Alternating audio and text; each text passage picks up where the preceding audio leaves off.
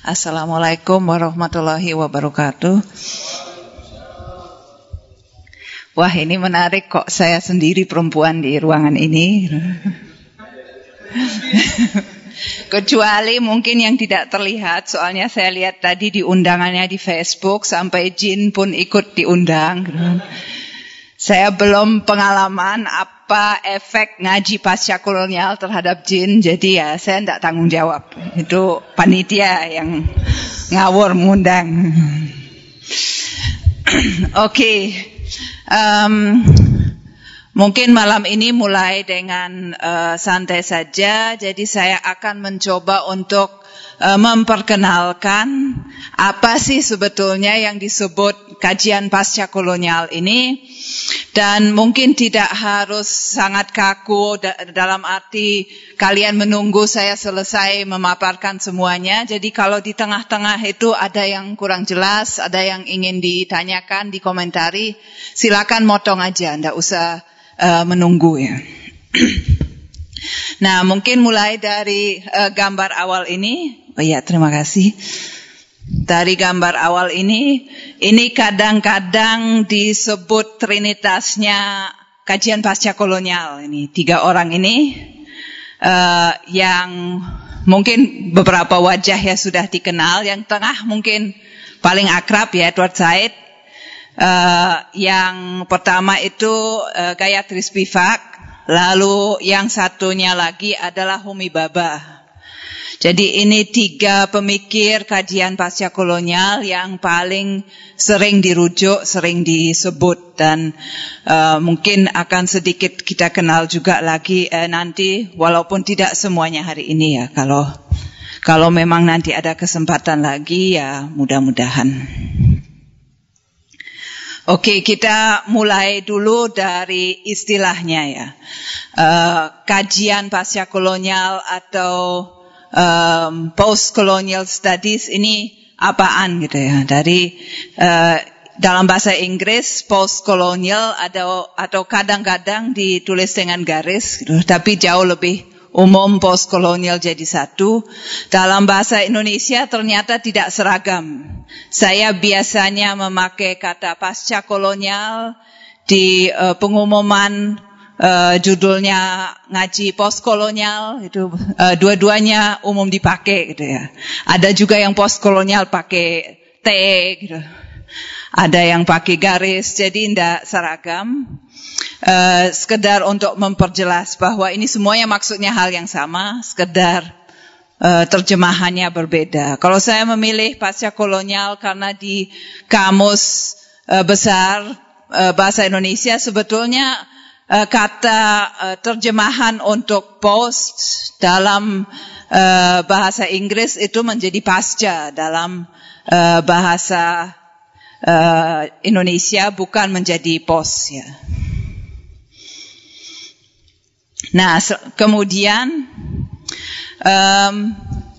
ada beberapa istilah yang sering kita jumpai. Ada pasca kolonialisme, ada kajian pasca kolonial, ada teori pasca kolonial. Nanti ketiganya hampir sama gitu. Sebenarnya pasca kolonialisme, kajian pasca kolonial sama saja. Lalu teori pasca kolonial bagian dari itu lebih ke teori-teorinya saja gitu.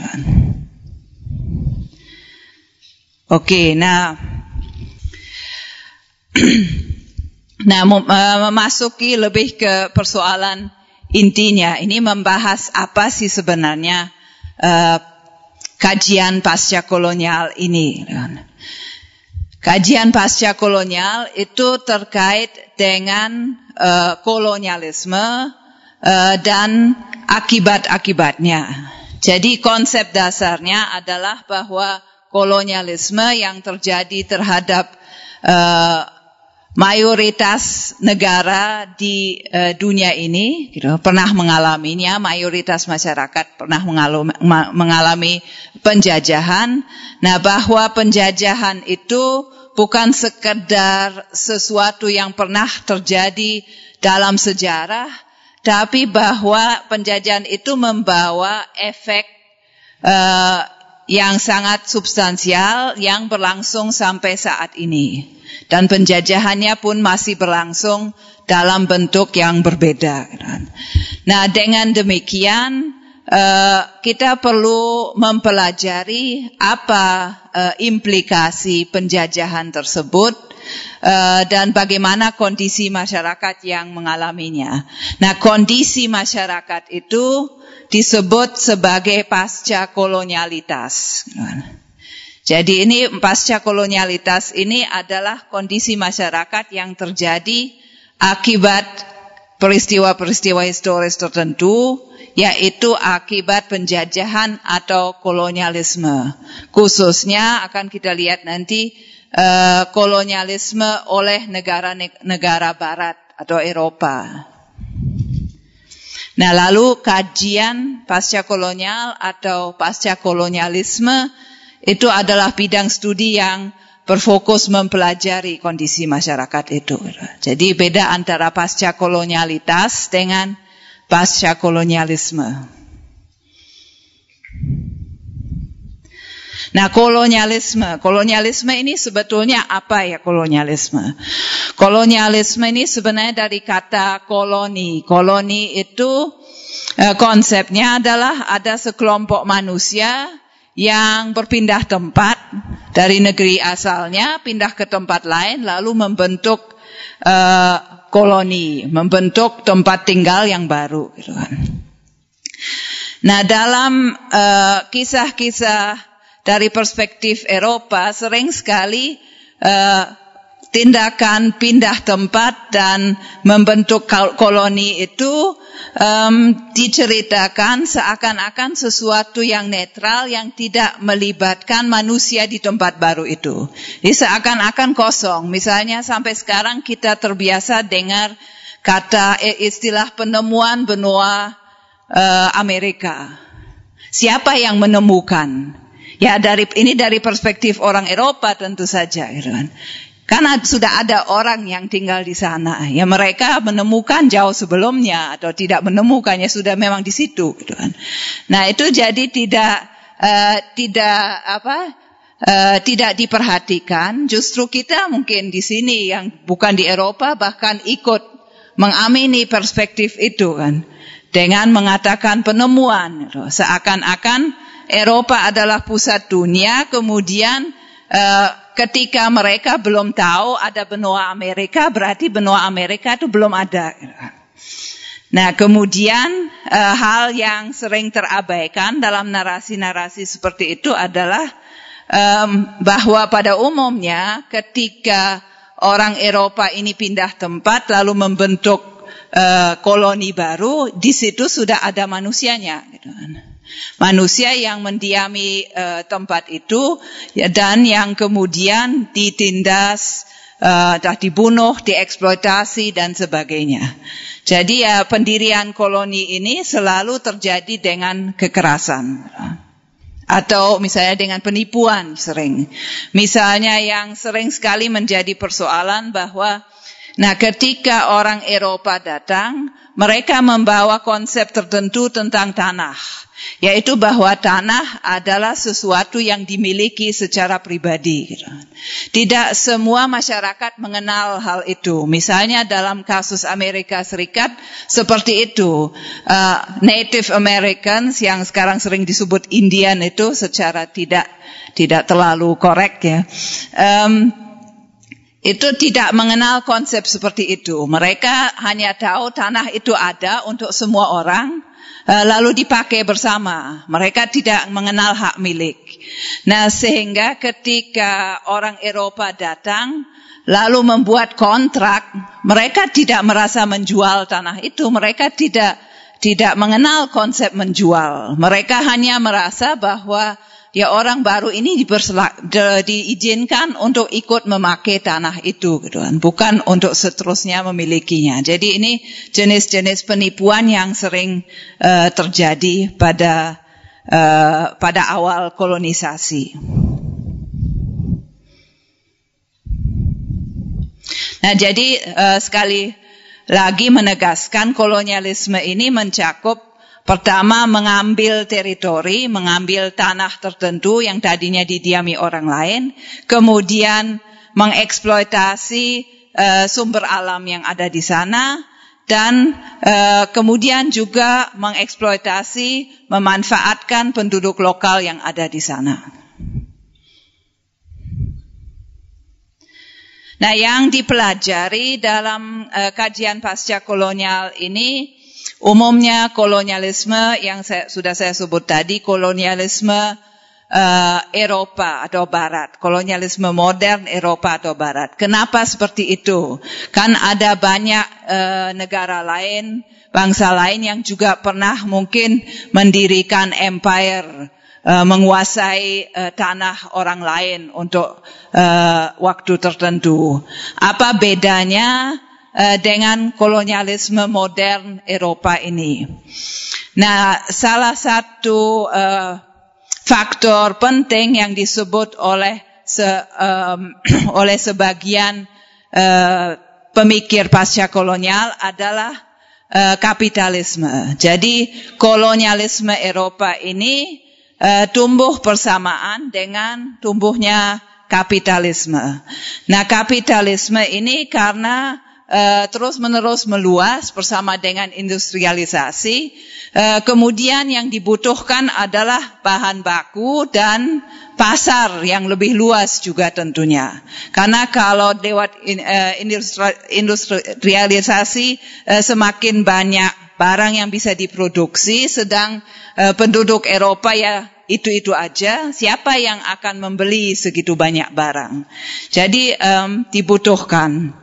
Nah, yang terjadi di situ dalam peluasan ini adalah bahwa ciri utamanya keuntungannya itu selalu balik ke pusat, dan itu sebenarnya terjadi sampai sekarang. Nah, misalnya modelnya di masa penjajahan, taruhlah di India. Nah, kapasnya, misalnya kapas untuk membuat kain ditanam di India. Kemudian kapasnya ini dipetik, dibawa ke Inggris untuk membuat kain. Kainnya itu dibawa balik ke India untuk dijual. Jadi ya cirinya, keuntungannya tentu saja dengan cara seperti itu semua balik ke Inggris, tidak di India, karena di India hanya menanamkan kapas dengan harga yang sangat murah, dengan memeras tenaga lokal itu, atau diperbudak malah. Nah, kemudian barang dagangannya dijual ke sana, keuntungannya kembali ke pusat. Nah, tentu tidak sulit kita mencari padanannya masa kini yang dilakukan korporasi multinasional pada zaman sekarang dengan misalnya menggunakan buruh murah di Indonesia atau negara pasca kolonial lainnya, tentu masih merupakan kelanjutan dari model yang sama.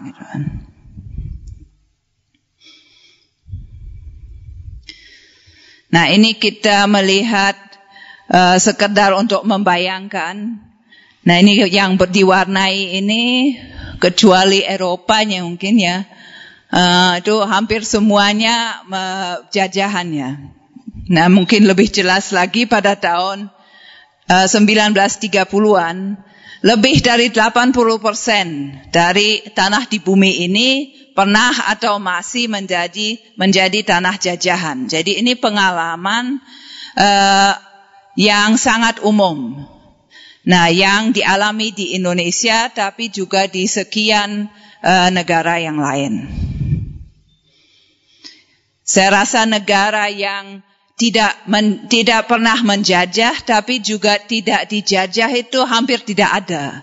Thailand misalnya salah satu perkecualiannya. Tapi selain itu hampir semuanya ya negara penjajah atau yang dijajah. Jadi seluruh dunia itu sempat dibagi antara kekuatan-kekuatan kolonial Eropa.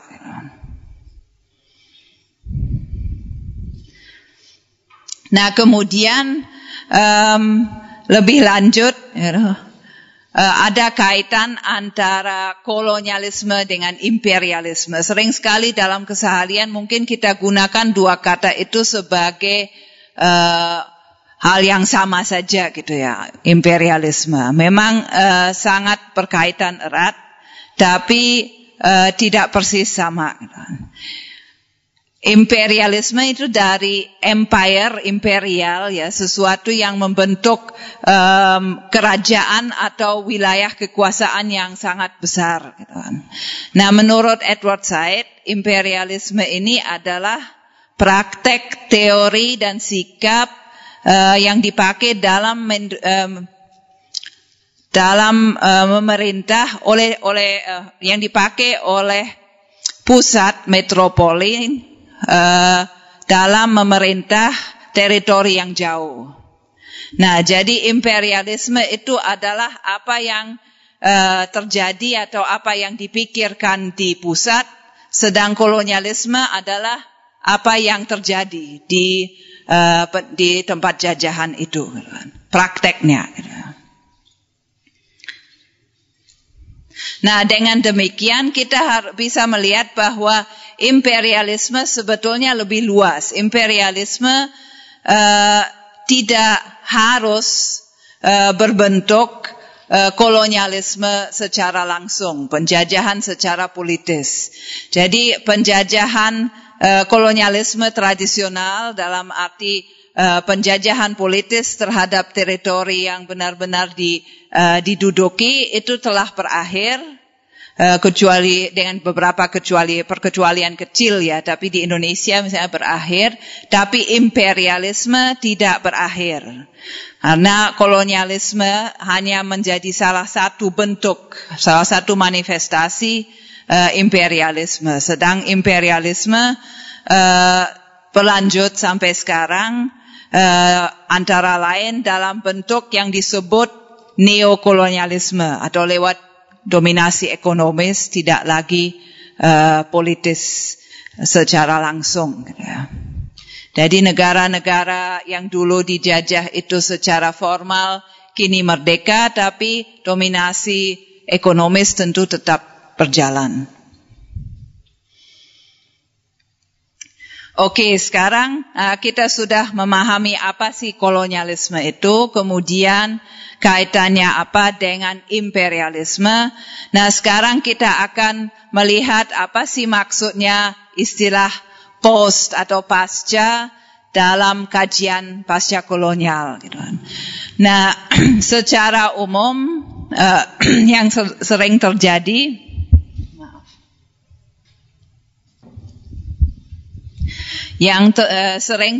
pada pemahaman, kesalahpahaman yang sering terjadi adalah memaknai kata pasca ini sebagai setelah dalam arti historis. Jadi pasca kolonial itu periode setelah kolonialisme. Udah sesederhana itu saja. Nah, ternyata bukan itu yang dimaksudkan dalam kajian pasca kolonial.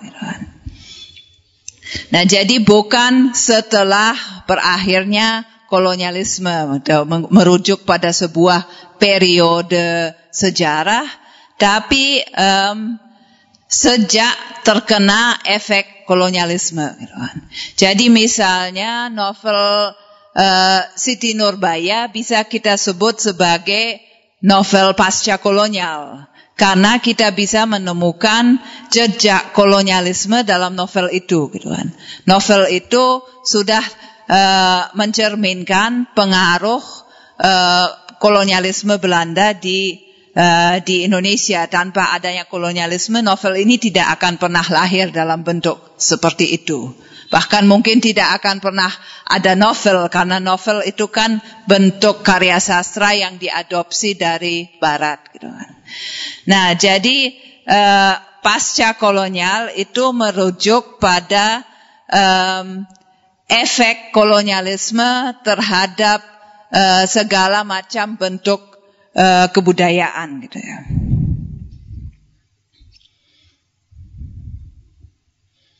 Oke.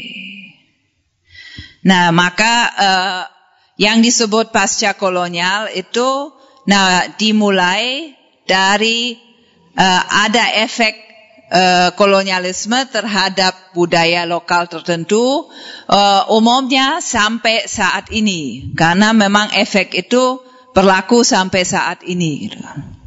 Jadi kalau kita mengkaji sebuah fenomena dengan kajian pasca kolonial, bukan berarti kita selalu harus berbicara tentang masa kolonial. Kita bisa berbicara tentang sesuatu yang terjadi dalam masyarakat Indonesia saat ini dengan pendekatan pasca kolonial. Oke, nah itu seputar istilah-istilah awal. Sudah ada pertanyaan nggak? Atau mau langsung lanjut?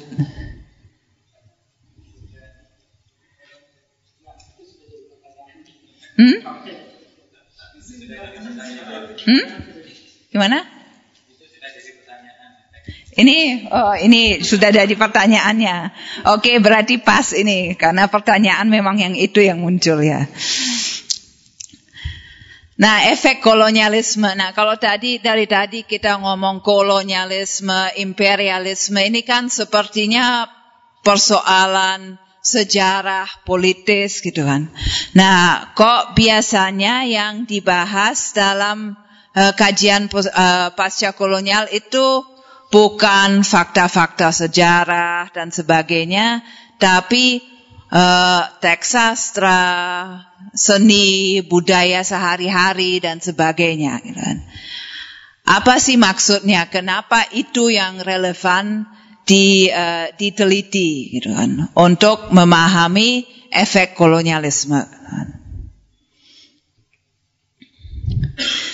Nah, ini seorang penulis kajian pasca kolonial asal India. Memang banyak sekali ya penulis pasca kolonial asal India gitu kan. Mungkin karena India merupakan salah satu jajahan paling besar yang dijajah oleh Inggris gitu kan. Dan Inggris menjadi empire terbesar di masa kolonial, yang salah satu perbedaan utamanya ya dengan penjajahan yang dilakukan Belanda adalah Inggris sangat mengajarkan bahasa dan budayanya pada masyarakat yang dijajahnya. Kalau di sini kan misalnya yang dulu diajar bahasa Belanda sangat terbatas. Kalau Inggris sebaliknya, banyak orang yang diajari bahasa Inggris dengan tujuan tentu bukan karena kebaikannya, tapi agar orang menjadi lebih mengagumi Inggris dengan sastranya dan sebagainya. Nah, sebagai salah satu implikasinya, hampir semua negara itu sekarang memakai bahasa Inggris sebagai bahasa nasionalnya, dan kemudian juga lebih mudah untuk melakukan kajian seperti ini, menulis ya, disebut sering writing back to the empire ya, membalas ke arah pusat dengan cara menulis gitu ya. Jadi ya itu salah satu penyebab kenapa banyak sekali pemikir pasca kolonial lahir di negara-negara pasca kolonial yang dulu dijajah Inggris. Selain Prancis juga banyak sebenarnya. Nah, ini Ashis Nandy ini mengatakan seperti ini ya. The West is now everywhere, within the West and outside, in structures and minds. Jadi Barat itu sekarang ada di mana-mana, baik di Barat maupun di luarnya, dalam struktur dan dalam pikiran orang gitu kan. Nah, jadi ini menunjukkan, ini salah satu ungkapan yang menekankan betapa efek kolonialisme itu bukan hanya bersifat fisik, tapi juga bersifat psikologis. Jadi cara berpikir, struktur dalam masyarakat, gitu. Itu di mana-mana itu pengaruhnya ada, gitu kan. Bukan hanya bahwa misalnya negara tertentu pernah secara fisik dikuasai kan? Atau ada eksploitasi secara ekonomis, tapi psikologis, efek psikologis itu yang menjadi perhatian besar para pemikir pasca kolonial ini. Nah, ini Albert Memmi, seorang pejuang antikolonial Tunisia yang menulis pada tahun 68. Ini masih masa-masa perjuangan kolonial ya di banyak negara. Dalam hal kemerdekaan kan Indonesia sangat awal, banyak negara di belahan dunia lain termasuk Afrika, Arab itu lebih belakangannya merdekanya. Jadi ini tahun 60-an masih perjuangan. Nah, di saat itu dia mendeskripsikan ya kondisi yang dialami negara-negara yang baru saja merdeka. Nah, dan pada saat penindasan berakhir, manusia baru diharapkan segera muncul di depan mata kita. Saya tidak suka mengatakan hal ini, tapi harus saya katakan karena dekolonisasi telah membuktikannya. Bukan itu yang terjadi. Yang terjajah tetap hidup untuk masa yang lama sebelum kita akhirnya menjadi manusia benar-benar baru itu.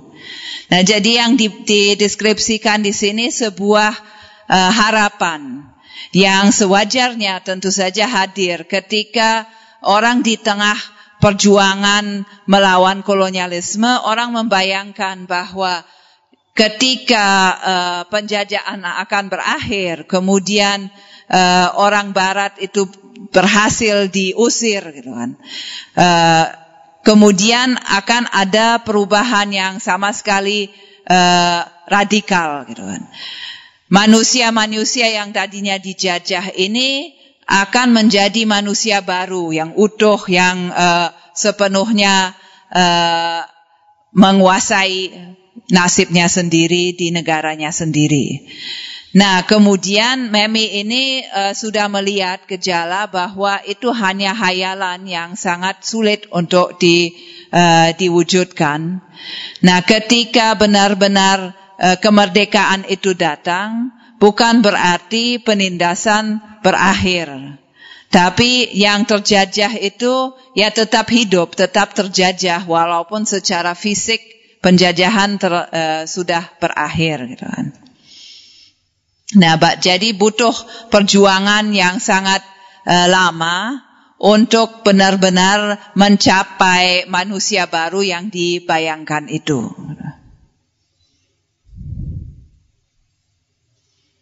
Nah, kenapa seperti itu? Karena seperti yang kita lihat tadi, kolonialisme itu terjadi bukan hanya secara fisik, tapi juga menyangkut batin manusia. Gitu. Maka ketika kemerdekaan fisik datang dengan dekolonisasi, itu tidak cukup untuk mengatasi efek kolonialisme tadi. Efek psikologis itu tidak segera sembuh begitu saja.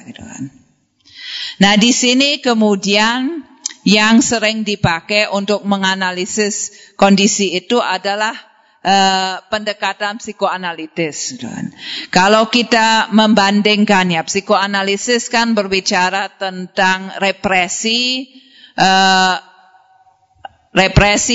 khususnya dalam kaitan dengan manusia secara individu. Jadi seorang manusia mengalami trauma di masa kecilnya, kemudian dia merepresi trauma itu, tidak mengingatnya secara sadar, tapi mengulangnya terus-menerus dalam kehidupannya karena yang direpresi itu masih ada di bawah sadarnya. Kesembuhannya itu hanya bisa dicapai kalau dia bisa menggali memori trauma itu, kemudian bisa mengatasinya. Nah, kalau ini dipakai untuk menganalisis bukan individu manusia secara perseorangan, tapi kondisi sebuah masyarakat. Nah, ini akan terlihat mirip dalam kasus negara pasca kolonial. Kolonialisme adalah traumanya. Nah, kemudian di saat kemerdekaan datang, trauma itu seakan-akan berakhir begitu saja, teratasi, tapi sebetulnya direpresi. Gitu kan. Jadi pengalaman-pengalaman buruk selama masa kolonial direpresi, kemudian orang menjalani kehidupan di zaman merdeka itu seakan-akan yang dulunya sudah selesai, tapi karena hanya direpresi, bukan diatasi, yang dulu itu muncul kembali, terulang kembali dalam wujud yang berbeda. Gitu. Nah, dalam wujud yang berbeda yang paling sederhana misalnya penguasa kolonial yang tadinya menindas rakyat kecil diganti dengan penguasa lokal yang ternyata melakukan hal yang sama. Gitu. Nah, aspek apa sih yang begitu menyakitkan sehingga terjadi represi? Gitu kan. Nah, yang pertama tentu mudah kita bayangkan, yaitu bahwa kolonialisme membawa kekerasan juga penghinaan terhadap manusia pribumi, dan tentu saja itu traumatis ya. Nah, kedua, dan ini sebetulnya lebih rumit gitu kan. Ada hubungan yang lebih kompleks antara penjajah dan terjajah daripada yang kita bayangkan. Yang kita bayangkan mungkin ada penjajah yang menindas orang lokal, lalu ini hanya hubungan kekerasan. Tertindas tapi menindas. Nah, tapi sering sekali tidak sesederhana itu, tapi justru si tertindas ini, si pribumi ini mengagumi juga penjajahnya, ingin seperti penjajahnya gitu, ingin meniru budayanya gitu kan. Kemudian yang juga terjadi adalah di antara yang dijajah ini ada yang berkolaborasi dengan penjajahnya. Di Jawa misalnya itu sangat jelas terjadi, penguasa-penguasa lokal diajak kerjasama untuk menindas rakyat Jawa itu sendiri. Jadi penguasa lokal, elit lokal diberi keuntungan tertentu, kelonggaran tertentu oleh penjajah. Dan kemudian sebagai imbalannya katakanlah ada penindasan tidak langsung. Jadi rakyat merasa ditindas oleh rajanya sendiri, sedang si raja ini sebetulnya tidak bisa lepas dari pengaruh Belanda. Gitu kan. Nah, jadi ya kolaborasi seperti ini tentu saja menjadi hal yang sulit diakui, gitu kan, dan yang membuat represi tadi menjadi sulit dibongkar karena yang berkolaborasi tentu saja tidak mau dikritik tingkah lakunya selama zaman kolonial.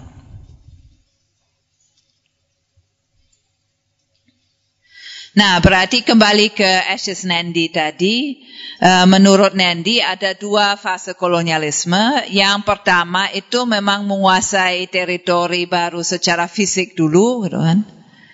Ya, ini kolonialisme yang sangat mudah dikenali. Nah, gayanya memang ya mengambil alih tanah orang, gitu kan, dengan kasar, gitu kan. Nah, kemudian yang kedua adalah menguasai atau menjajah budaya atau isi otak manusia yang ada di tanah tersebut. Nah, kolonialisme ini bergaya lebih halus gitu. Dan bahkan sering sekali itu kesannya seakan-akan bertujuan mulia gitu kan. Jadi ya yang sering kita dengar itu istilah misi sivilisatrice gitu, dalam bahasa Perancis, atau misi pemberadaban. Jadi di mana orang Barat datang ke negara-negara yang dianggap masih primitif dengan anggapan bahwa kami kan lebih beradab, kasihan orang-orang primitif ini harus diajari peradaban yang lebih tinggi gitu kan. Jadi itu menjadi legitimasi kolonialisme kadang-kadang tanpa disadari oleh individu-individu yang membawa pandangan semacam itu. Juga kadang yang diperadabkan seperti itu sendiri kemudian lama-lama menjadi tidak sadar dan tidak bisa mendeteksi relasi kekuasaan itu karena pengaruh wacana tersebut membuat mereka memang merasa benar-benar tidak beradab dan sedang berhadapan dengan orang yang seakan-akan lebih maju dan berhak untuk menguasainya. Nah, wujudnya apa ya penjajahan psikologis ini? Gitu ya. Nah, antara lain penjajahan psikologis ini menciptakan hierarki-hierarki biner semacam ini, gitu kan? Di mana penjajah berhadapan dengan terjajah, barat dengan timur, beradab dengan primitif, yang ilmiah dengan yang percaya tahyul, yang maju dengan yang berkembang dan seterusnya gitu kan. Misalnya juga yang penjajah maju dan sebagainya ini sering disebut sebagai bersifat maskulin, sedang orien ini menjadi bersifat feminin gitu kan. Jadi selalu ada oposisi biner semacam itu di mana tentu saja yang terjajah ada di pihak yang dianggap inferior, sedang penjajah di pihak yang dianggap superior gitu kan. Nah, ini struktur pemikiran yang dibentuk lewat penjajahan model kedua ini tadi gitu kan, menguasai isi otak manusia. Sebenarnya bukan hanya manusia yang terjajah, tapi semua yang penjajah juga, penjajah individu-individu yang melakukan penjajahan ini, pegawai-pegawai kecilnya dan sebagainya, tentu otaknya juga dibentuk dengan cara pikir semacam itu, sehingga mereka otomatis melihat penjajah dengan sebagai primitif, sebagai yang inferior, sebagai yang masih harus dibimbing, bersifat seperti anak kecil sehingga tidak mungkin bisa mandiri dan sebagainya.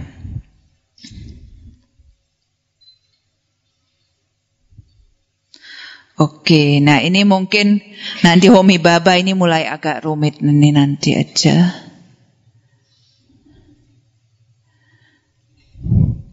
Nah, ini beberapa ya akibat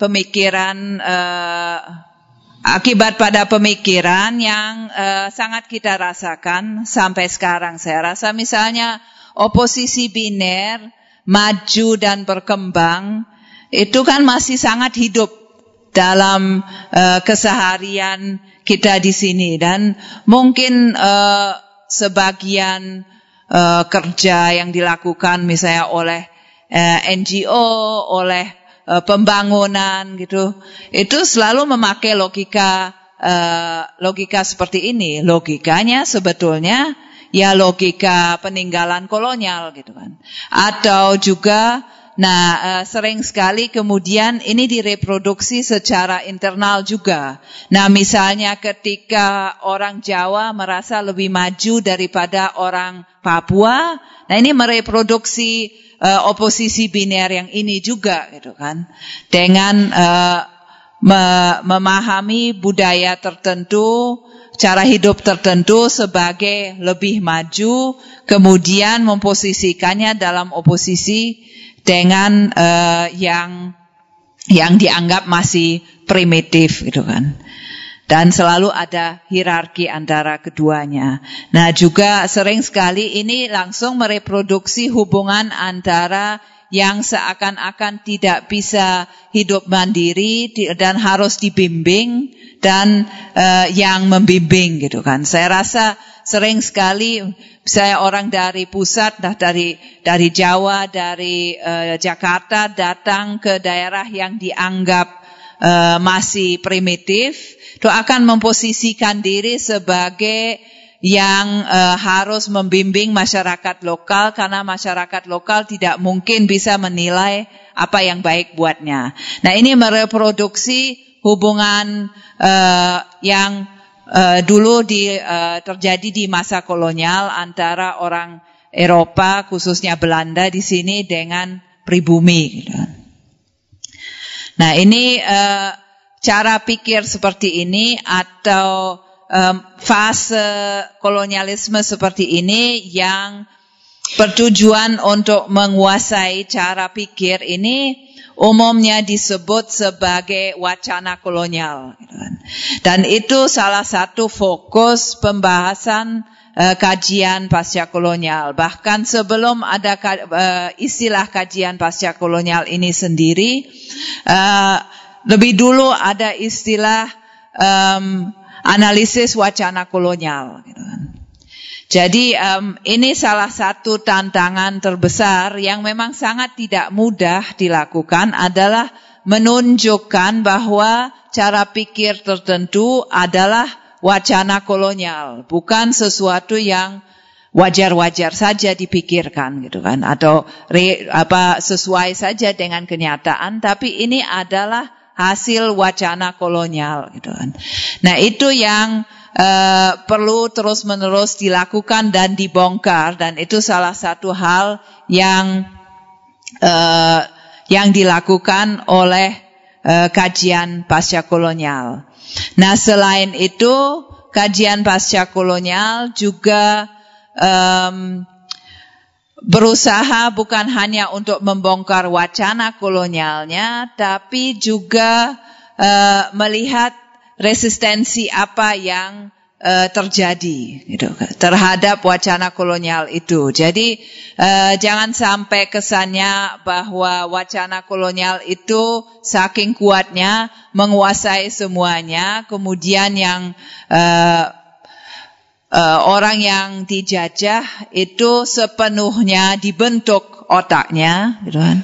Itu tidak terjadi juga, tapi selalu saja ada hal yang di luar rencana para penjajah, gitu kan. Jadi ya mungkin wacana kolonial itu beroperasi sangat canggih, tapi ada saja efeknya yang ternyata di luar keinginan atau di luar prediksi, atau ada saja cara mensubversinya. Nah, itu juga diteliti oleh kajian pasca kolonial.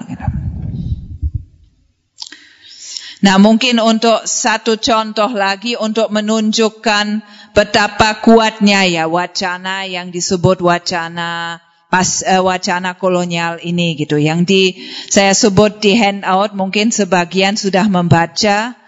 Nah, misalnya kita sangat terbiasa dengan istilah Timur Tengah, gitu. Nah, kalau dipikir-pikir, kita menghadap ke timur ya ketika sholat? Enggak, kan? Ke barat, kan? Ya, kok sesuatu yang letaknya di barat kita sebut Timur Tengah, gitu. Kenapa seperti itu, gitu kan? Nah, karena kita menerjemahkan istilah dari bahasa Inggris, gitu kan. Jadi Timur Tengah itu diukur karena terletak di timur dari perspektif Inggris, terus di tengah karena kejauhannya sedang, tidak sangat dekat tapi juga tidak sangat jauh seperti misalnya Cina atau Jepang, gitu kan. Nah, jadi ya perspektif yang dipakai dalam sebuah istilah saja yang kita pakai sehari-hari, ternyata perspektif Eropa, gitu. Nah, ini disebut sebagai Eurocentrisme. Nah, Eurocentrisme ini salah satu ciri wacana kolonial tadi, gitu kan. Di mana cirinya adalah bahwa perspektif yang berangkat dari Eropa itu saking dibuat terasa normal, terasa wajar-wajar saja, sehingga kita tidak menyadari lagi bahwa kalaupun tidak kita tidak berada di Eropa, kok kita tetap memakai perspektif seakan-akan dari Eropa saja gitu kan. Nah, bahkan diterjemahkan ke bahasa Indonesia kan tidak terasa bahwa itu aneh. Gitu kan. Nah, yang menarik dalam contoh itu adalah justru kok tidak terasa gitu kan. Saya juga tidak pernah mikir sebelum baca ulasan tentang itu dalam sebuah buku, bukan karena saya saking kritisnya, nggak pernah kepikir. Gitu. Setelah dipikirkan dari sana baru, iya ya benar, letaknya di barat kok timur disebut gitu kan aneh gitu ya. Tapi ya kenapa enggak pernah kepikir selama sekian tahun gitu. Nah itu efek, kekuatan efek wacana kolonial itu bisa diraba dari contoh kecil semacam itu gitu kan. Nah tentu bisa mungkin dihayal-hayal bisa dibayangkan betapa banyak hal yang dalam keseharian dipakai sekarang di seluruh dunia sebagai cara pikir yang normal-normal saja, sebetulnya adalah cara pikir yang berperspektif Eropa atau berasal dari Eropa dan sudah menggeser cara pikir yang berbeda gitu kan. Nah, jadi itu salah satu efek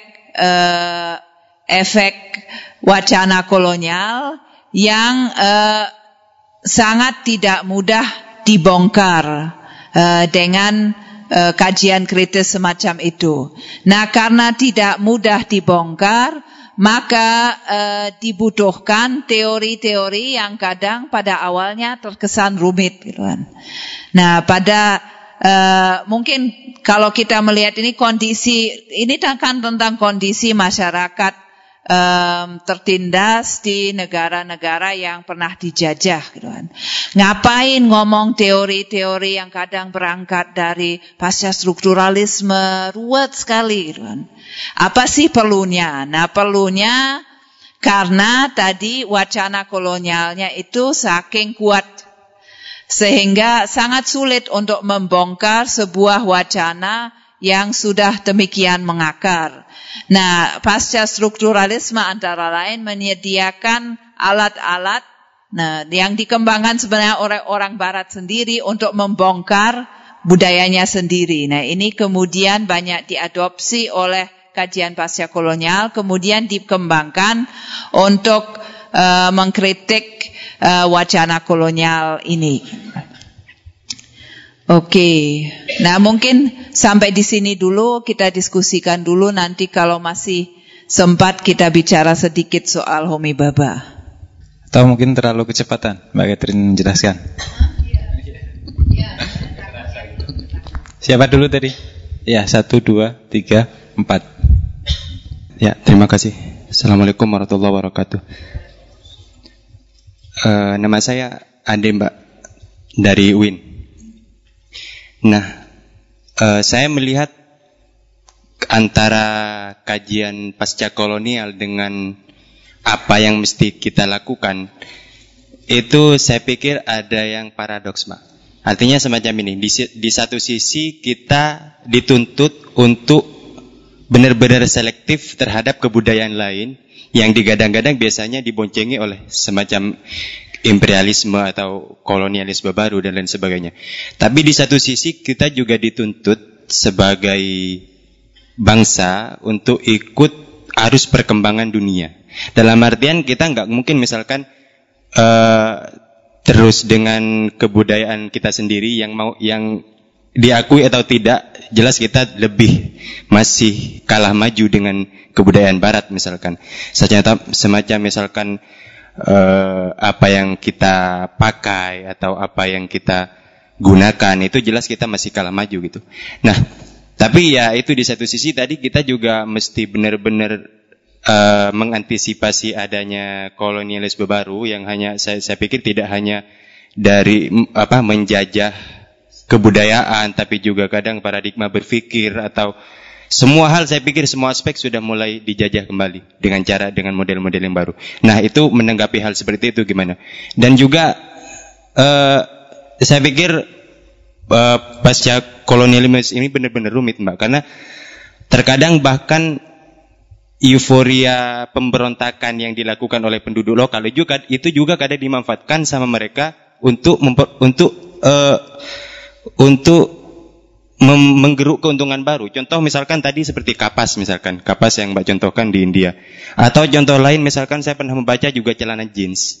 Nah, celana jeans itu kan sebenarnya dulu dipakai oleh hippie kalau nggak salah di Eropa sana untuk memberontak atau untuk mengkritik sistem kapitalis. Tapi ternyata kemudian justru ketika mereka sudah mulai menggunakan celana jeans itu kemudian diproduksi oleh kaum kelas atas untuk menggeruk keuntungan dan modalnya kembali ke pemilik bondal lagi, ke orang-orang borjuis lagi gitu loh. Jadi mereka benar-benar terkadang memanfaatkan apa yang menurut kita benar. Jadi terkadang kita memberontak tapi justru rasa pemberontakan kita lagi-lagi dimanfaatkan oleh mereka gitu. Nah, bagaimana Mbak menanggapi hal semacam itu? Terima kasih. Ya, terima kasih. Ya, bagus. Ini pertanyaan bagus karena mungkin tadi masih kurang jelas ya. Kajian pasca kolonial ini memang meneliti efek kolonialisme terhadap budaya yang dijajah. Nah, tapi bukan berarti menyuruh orang yang hidup dalam budaya itu untuk meninggalkan segala sesuatu yang dibawa oleh penjajah dan kembali pada budayanya sendiri gitu. Justru tidak. Nah, justru kajian pasca kolonial dengan meneliti apa yang sebetulnya terjadi ketika kolonialisme berlangsung itu melihat bahwa di situ terjadi perubahan yang sebetulnya tidak bisa begitu saja dibalikkan gitu kan. Maka seperti yang dideskripsikan Memmi tadi gitu tentang Tunisia itu, bahwa tidak mungkin begitu saja di saat terjadi dekolonisasi kemudian penjajah pergi dan seakan-akan sesuatu yang asli itu kembali gitu kan. Nah, itu tidak mungkin gitu. Jadi tidak ada anjuran kalau penjajah pergi kemudian yang harus dilakukan adalah mengangkat kembali tradisi yang pernah ada, kemudian menghilangkan segala pengaruh barat, lalu itulah perjuangan yang perlu dilakukan. Bukan itu gitu kan. Dan itu adalah hal yang mustahil menurut kebanyakan pemikir pasca kolonial, karena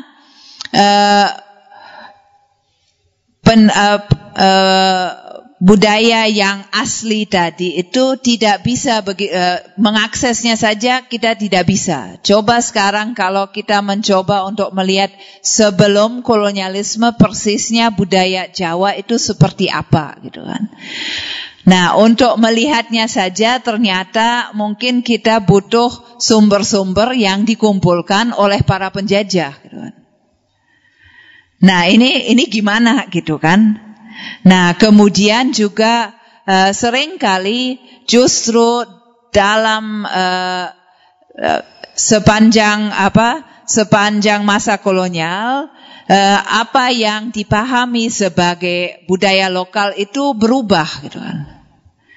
Nah, sehingga kemudian ketika orang itu mengatakan kami kembali ke budaya lokal, kadang-kadang itu bukan budaya lokal yang tadinya ada sebelumnya, tapi yang dikreasi baru gitu kan. Misalnya ya paling tidak menurut Benedict Anderson, tatanan bahasa dalam bahasa Jawa itu tadinya tidak ada.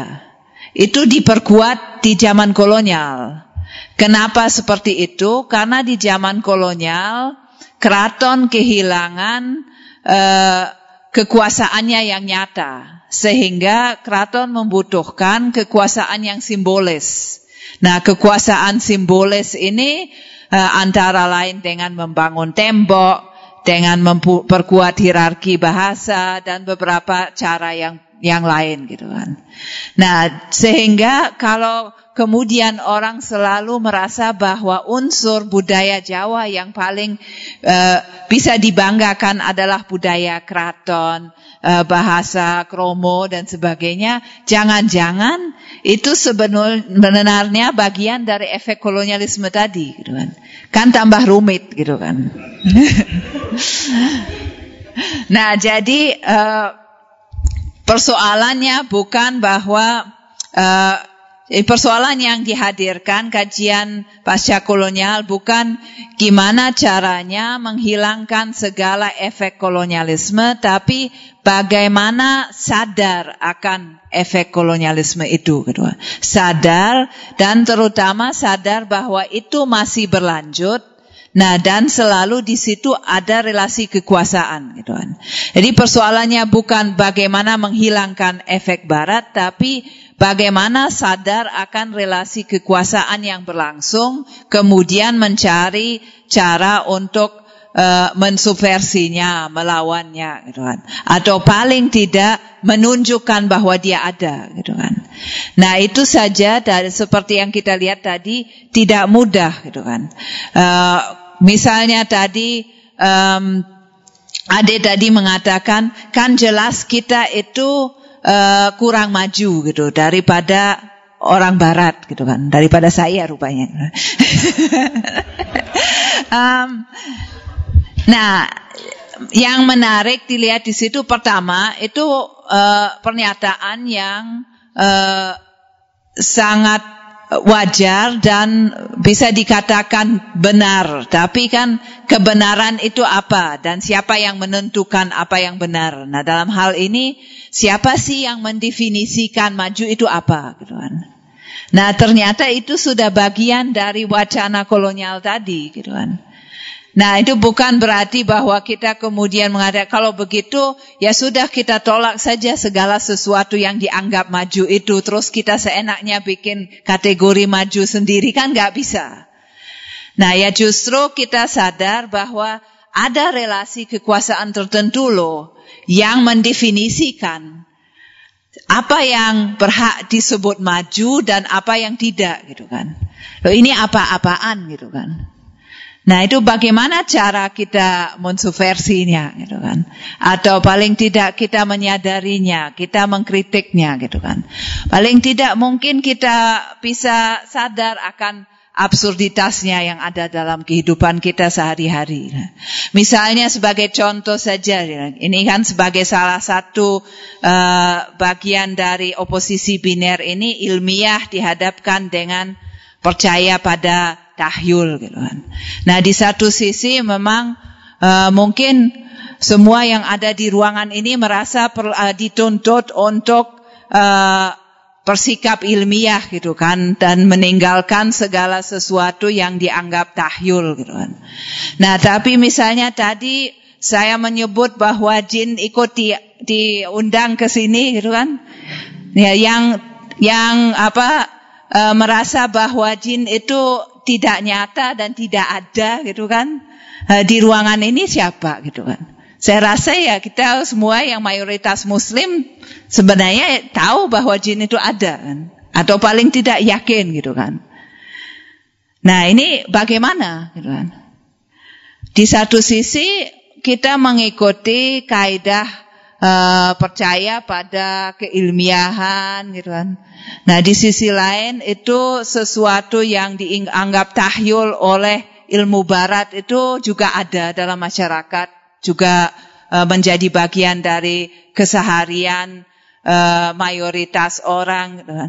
Nah, ini kan hal yang bisa sekedar direnungkan. Oh, itu ternyata begitu, gitu kan. Dan mungkin saja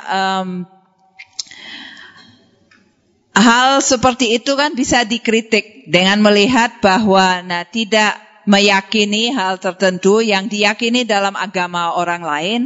Nah, itu bukan satu-satunya kebenaran, gitu kan. Itu kebenaran sains barat, gitu kan. Apakah kebenaran sains barat itu satu-satunya yang diyakini, gitu kan.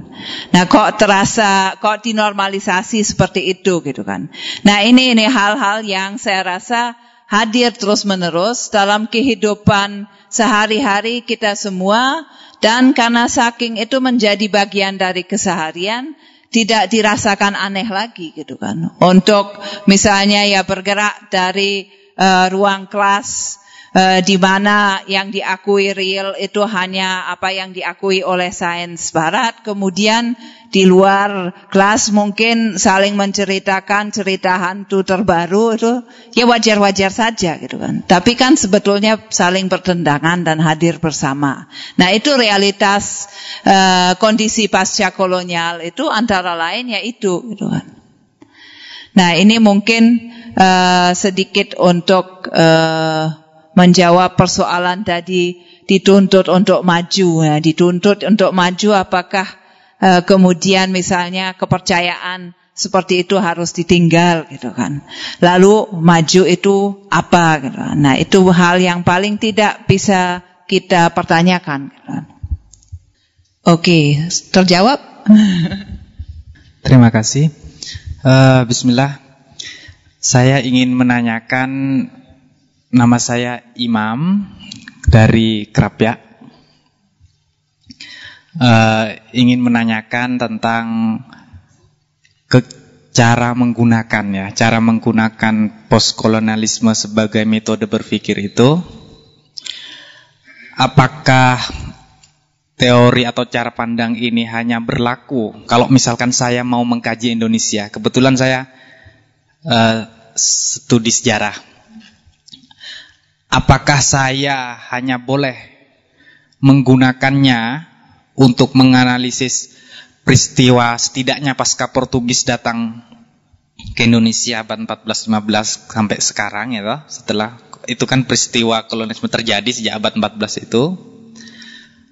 Apakah saya juga boleh menggunakan postkolonialisme ini untuk menganalisis sejarah Indonesia bahkan sebelum Eropa datang ke Indonesia? Sebab yang saya tahu, terutama agama kami yang di Indonesia banyak Islam, Islam Hindu Buddha, tiga agama itu datang sebelum Eropa datang. Apakah kemudian sebagai metode berpikir postkolonialisme ini bisa saya gunakan untuk mengkritik itu, gitu, wacana-wacana agama itu yang datang ke kita gitu loh. Itu pertama. Pertanyaan kedua saya, ketika postkolonial ini mengajak kita untuk berpikir kritis, kemudian saya akan setidaknya saya pribadi berpikiran akan sampai pada satu kesimpulan akhir bahwa oh ternyata yang dibawa oleh orang asing, entah itu Eropa, entah itu Timur Tengah seperti tadi, itu baik atau positif, pasti kesimpulannya kayak gitu, cocok atau tidak. Nah, yang saya tanyakan adalah bagaimana teori ini postkolonialisme menyediakan kategori itu. Ini positif buat orang Indonesia, ini negatif buat Indonesia. Karena kalau menggunakan teori ini seakan-akan kita akan dituntut berpikir kritis, setidaknya pandai memilah mana yang positif, mana yang negatif, kayak gitu. Lah, standar macam apa yang kira-kira oleh para teoretikus ya, para pemikir postkolonial ini mereka ajarkan dalam tulisannya. Terima kasih. Baik, terima kasih. Pertanyaan pertama dulu ya, apakah pendekatan ini atau perspektif ini bisa dipakai untuk mengkaji sesuatu yang terjadi sebelum kolonialisme Eropa? Nah, tadi kita lihat bahwa ada alasan tertentu ya, kenapa kolonialisme Eropa yang dipilih sebagai batasannya, yaitu bahwa kolonialisme Eropa ini datang bersama dengan kapitalisme gitu kan. Nah, kalau kita membandingkan kolonialisme Eropa ini dengan fenomena Islamisasi, saya rasa sangat berbeda. Nah, justru karena ada persoalan ini tadi, keuntungan ekonomi yang selalu mengalir ke pusat gitu kan. Jadi ada eksploitasi yang sangat terstruktur semacam itu gitu. Bukan sekedar ada pengaruh atau penguasaan cara pikir gitu. Tapi tadi kan kita melihat wacana kolonial memang berbicara tentang bagaimana pola pikir manusia dikuasai dan diubah. Nah, itu bisa saja dikatakannya mirip dengan misalnya orang berubah pandangan agamanya, dikuasai. Nah, tapi itu adalah wacana kolonial yang dikembangkan sebagai legitimasi ya hubungan ini gitu kan. Jadi bukan sekedar agar cara pikir barat itu tampak lebih maju atau apa, tapi ya supaya keuntungannya itu tetap mengalir ke sana gitu kan. Nah, itu perbedaannya itu saya rasa gitu kan. Jadi ya mungkin pengaruh terhadap pola pikir gitu, itu sesuatu yang terjadi dalam banyak hubungan antar budaya, di mana juga dominasi bisa saja dilihat gitu kan. Bagaimana cara pikir orang tertentu kemudian dikuasai, dihapus, kemudian digantikan dengan yang lain. Tapi kolonialisme barat membawa hal itu hanya sebagai bagian untuk menguasai secara struktural, secara ekonomis tadi. Yang dan itu yang kita lihat berlaku sampai saat ini gitu kan. Nah, jadi saya pikir sangat berbeda gitu, dan karena itu memang juga biasanya dibatasi bahwa perspektif ini dipakai memang hanya untuk mengkaji akibat kolonialisme Eropa atau Barat gitu. Yang mungkin masih agak bisa dikaitkan adalah fenomena-fenomena yang lebih baru, di mana yang budaya yang dominan atau yang dianggap maju tidak lagi selalu Eropa, tapi bisa saja misalnya Cina atau Jepang gitu. Nah, itu agak mirip fenomenanya karena juga ada kaitan dengan kapitalisme ini gitu. Nah, kemudian pertanyaan kedua, bagaimana kajian pasca kolonial ini menilai apakah pengaruh ini positif atau negatif? Bukan itu tujuan kajian pasca kolonial gitu kan. Justru nah ini memang kadang-kadang menimbulkan persoalan. Taruhlah misalnya pengaruh berupa sending gitu kan. Nah, misi gitu ya. Nah, ini kan menjadi persoalan. Kalau biasanya kalau saya membicarakan hal ini di kelas tempat saya mengajar di Universitas Sanata Dharma, itu pasti ketika sesi yang banyak berbicara tentang agama, tentang sending, itu pasti relatif panas diskusinya. Karena banyak orang yang merasa, loh, ini bagaimana agama saya ternyata dibawa oleh penjajah gitu kan. Lalu gimana? Kan agama saya itu baik buat saya gitu kan. Nah, ini memang persoalannya bukan apakah yang dibawa ini semuanya buruk atau baik, tapi dibawa dengan cara apa gitu kan. Nah, misalnya para misionaris di zaman kolonial ya pasti semuanya punya sikap-sikap rasis gitu kan. Karena memang itu adalah ciri umum wacana kolonial pada saat itu gitu kan. Jadi mereka tidak hanya membawa agama, tapi mereka membawa agama sambil menganggap bahwa orang lokal ini inferior, bodoh, seperti anak kecil yang harus diajari, dikuasai, diberitahu segala hal gitu, yang tidak bisa menjaga dirinya sendiri, yang kotor dan seterusnya gitu kan. Nah, jadi ada hubungan dominasi yang sangat jelas, bukan sekedar membawa agama, menawarkannya pada orang baru, kemudian orang mengadopsi itu, tapi ada hubungan relasi kuasa yang melatarinya gitu kan.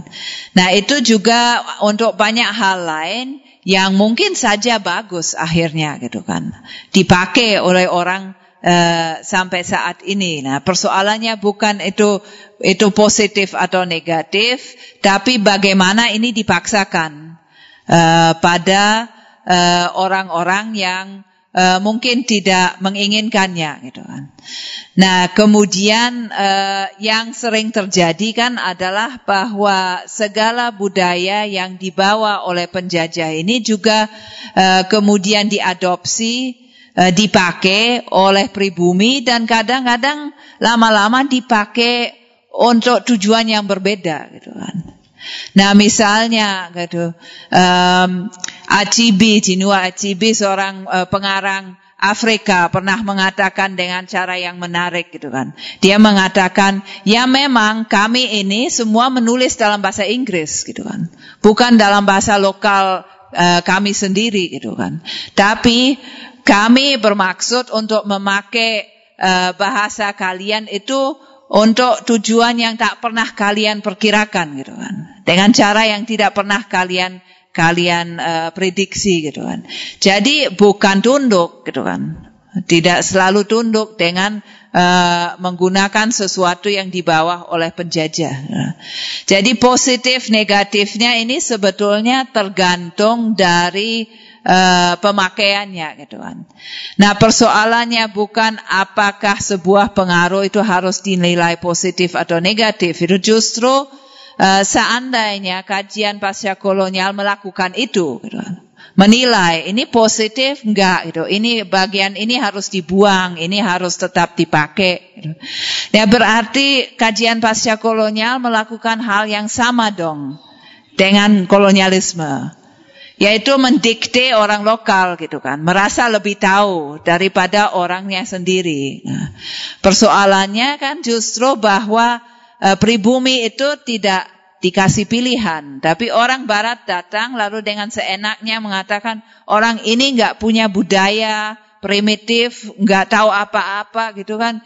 Nah, kita kasih sesuatu dari kekayaan peradaban kita yang superior gitu kan. Persoalannya di hubungan itu, bukan di apa yang dikasih gitu kan. Nah, ketika kemudian yang diberikan itu diambil alih oleh si pribumi itu, nah di situ ada banyak kemungkinan bagaimana apa yang dibawa oleh barat ini dipakai gitu kan.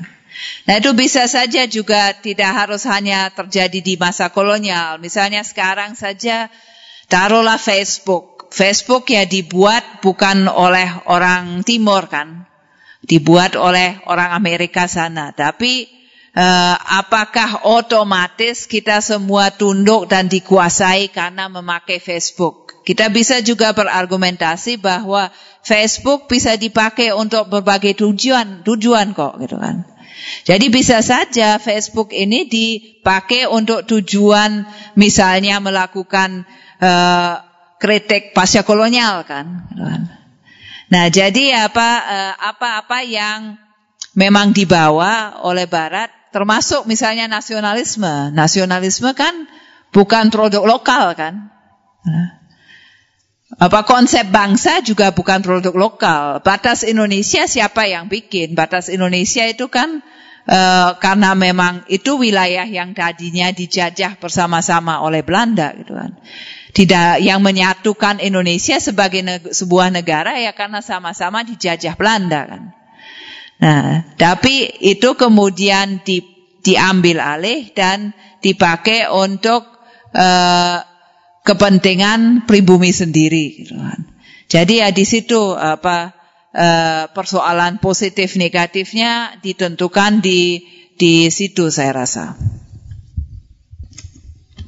Terima kasih banyak. Saya Abi dari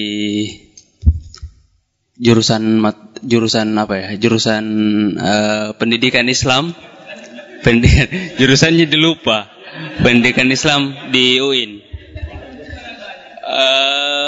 Jadi penelitian saya itu Mbak itu mengangkat postkolonial. Jadi saya melihat, jadi objek materialnya itu saya melihat pesantren. Kemudian saya dekati dengan pendekatan pasca kolonial. Ya jujur saja dengan menggunakan kacamata ini saya terbilang berat, karena saking beratnya baru proposalnya yang selesai.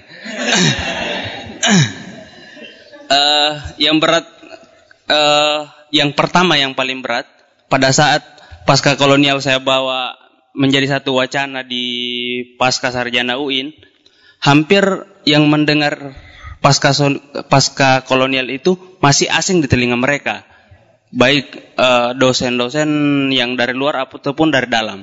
Mungkin kalau kita mengatakan orientalisme, mereka paham, tapi kalau pasca kolonial masih kurang lah ya mengakses ini. Bahkan sejauh persentuhan saya dengan dosen, apalagi di pendidikan Islam ya, itu bahkan tidak ada sama sekali yang pernah menyentuh ini. Itu yang berat yang pertama. Kemudian yang kedua, yang berat itu pada saat membentang luasnya kajian pasca kolonial ini, sehingga saya kemudian semakin sulit untuk memfokuskan pada titik mana. Saya mengangkat pesantren, sebenarnya dua poin penting yang ingin saya lihat dari pesantren, yaitu ambivalennya, kemudian yang kedua mimikrinya. Jadi kalau teman-teman misalnya orang yang punya basic pesantren kan, itu paling tidak melihat kesiarannya itu kalau misalnya diperhatikan lebih jauh. Tapi yang berat bagi saya pada saat teori ini misalnya banyak kita adopsi, tanda kutip ya adopsi, banyak kita gunakan atau banyak dilahirkan oleh pemikir-pemikir India. Perbedaan dalam konteks keindonesiaan misalnya, India itu langsung, jadi Inggris yang langsung menjajah. Dan dengan gayanya Inggris seperti yang dibahasakan Mbak Catherine tadi. Sementara Indonesia itu menjajah dengan gaya yang lebih soft. Jadi lewat penekatan para bangsawan lokal kemudian masuk. Nah, itu yang paling berat. Jadi efek yang seperti apa yang kemudian saya ingin deskripsikan, khususnya di bab 4 itu, Mbak. dalam kajian itu kan. Nah, khususnya yang lebih khusus lagi kan. Iya, ini tepatnya sebenarnya konsultasi. Konsultasi. Karena jadi kalau dalam kajian pasca kolonial kan ada yang namanya simptom, ini mungkin bagian dari simptom saya.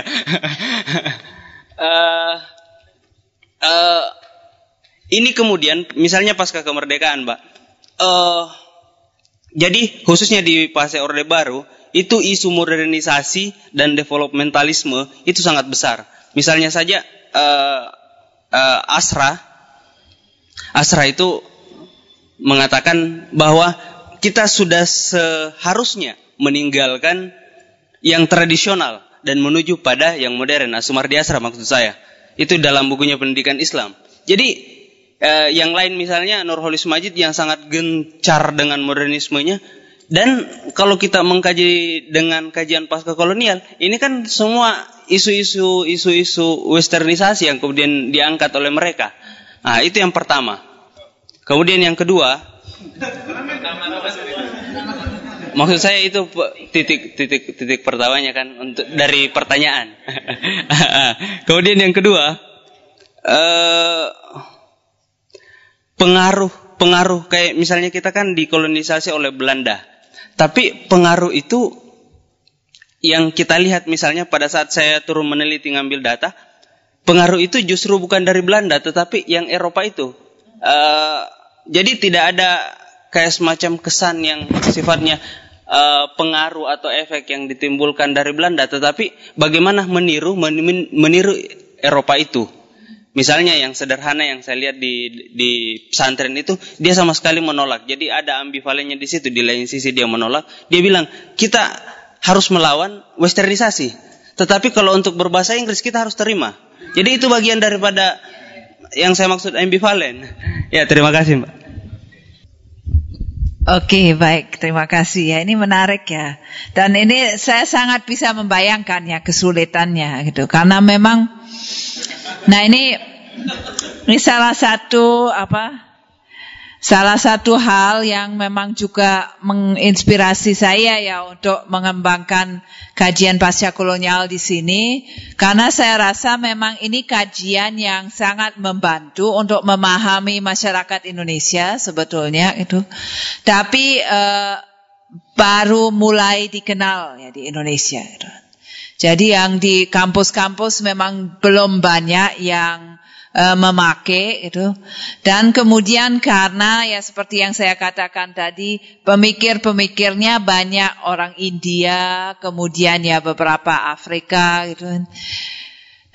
Itu memang konteksnya sering sekali itu jauh sekali dari konteks di Indonesia. Dan juga misalnya khususnya pembahasan yang berkaitan dengan Islam memang lebih sulit dicari gitu kan. Kalau sekarang mungkin cukup banyak yang berkaitan dengan Islamofobia misalnya, tapi untuk yang berkaitan dengan ya, kehidupan di negara bermayoritas Islam seperti Indonesia tidak dalam kaitan dengan Islamofobia di Barat. Nah, itu sulit memang gitu kan. Jadi ya memang harus dirintis gitu kan. Dan juga belum banyak yang mengenal perspektif itu gitu kan. Nah, baik dalam arti bahwa perspektif ini, teori-teori ini dibaca di kampus-kampus dan sebagainya, dipakai untuk mempelajari budaya Indonesia. Tapi juga dalam arti kesadaran di masyarakat, termasuk di pesantren gitu kan. Nah, kesadaran di masyarakat ya tentu saja kita tidak bisa mengharapkan misalnya orang-orang biasa di masyarakat membaca Homi Bhabha atau Spivak, nah, bukan itu gitu kan. Tapi semacam kesadaran bahwa relasi kekuasaan global itu ada dan bermasalah gitu kan, dan tidak sederhana gitu kan. Nah, sering sekali ada kesadaran tadi bahwa ketidakadilan terjadi dan itu harus dilawan, tapi bahwa itu lebih rumit daripada sekedar Amerika itu jahat kemudian harus dilawan, itu ya jarang gitu kan. Jarang untuk sampai melihat kerumitannya gitu kan. Maka bisa dipahami seperti tadi ya di pesantren diamati gitu. Di satu sisi ngomong soal westernisasi yang harus dilawan, di sisi lain bahasa Inggris penting gitu kan. Ya itu memang mencerminkan ambivalensi yang ada gitu kan. Saya juga mengalami ya ketika saya pernah mondok setahun di Krapia, itu selalu menjadi eksotisme tersendiri, dan di situ tercermin juga itu kan pandangan tentang modern dan tradisional. Nah, ya, bahwa yang Barat itu modern sehingga kok ada ya orang Barat mau mondok, itu udah jadi hal yang sangat aneh kan. Kenapa harus aneh gitu ya? Saya mualaf mau belajar kan sebenarnya wajar sekali gitu kan. Tapi ya aneh. Kok ada orang Barat mau hidup seperti ini? Bahkan sering sekali saya mendapat tanggapan, kok bisa ya tuh orang mualaf kok NU, biasanya Muhammadiyah. Gitu. Jadi ya nah, mungkin kesannya ya tuh bule kan pasti modern, kok masa mau jadi orang NU gitu kan. Dia jadi memang ada ya ini bagian dari saya rasa konstruksi tadi oposisi biner modern tradisional kan juga salah satu dari konstruksi yang paling utama dalam wacana kolonial gitu kan, dimana apa itu modern ya biasanya dikaitkan tadi dengan ilmu sains Barat dan sebagainya, itu modern gitu kan. Itu definisi modern gitu kan. Kemudian definisi tradisional ya juga pasti langsung dikaitkan dengan tahyul, kolot dan sebagainya gitu. Misalnya tadi saya baca ya di pengumuman acara ini ada yang menanggapi gitu, datang dengan celana atau dengan sarung ya gitu ya kan. Nah, kenapa celana dan sarung ini sangat pasca kolonial ini gitu kan. Kalau bersarung kenapa kesannya itu kolot tradisi, kemudian celana itu modern gitu. Nah, celana kan yang datang dari Barat, sarung yang lokal gitu kan. Nah, yang lokal itu kurang bergengsi gitu kan. Tapi kadang-kadang kemudian juga ada semacam kebanggaan, oh kayak yang lokal itu harus dihidupkan kembali, harus ditunjukkan gitu. Nah itu semua bagian dari gejala pasca kolonial tadi. Jadi yang sekedar sebanyak lembar pakaian untuk menutup bagian tubuh yang sama itu menjadi tidak netral gitu kan. Bukan sekedar praktis atau tidak pakai celana atau pakai sarung dalam keadaan tertentu atau kesempatan tertentu, tapi gara-gara pengaruh kolonialisme itu, ini menjadi simbol yang bisa dimaknai macam-macam gitu kan.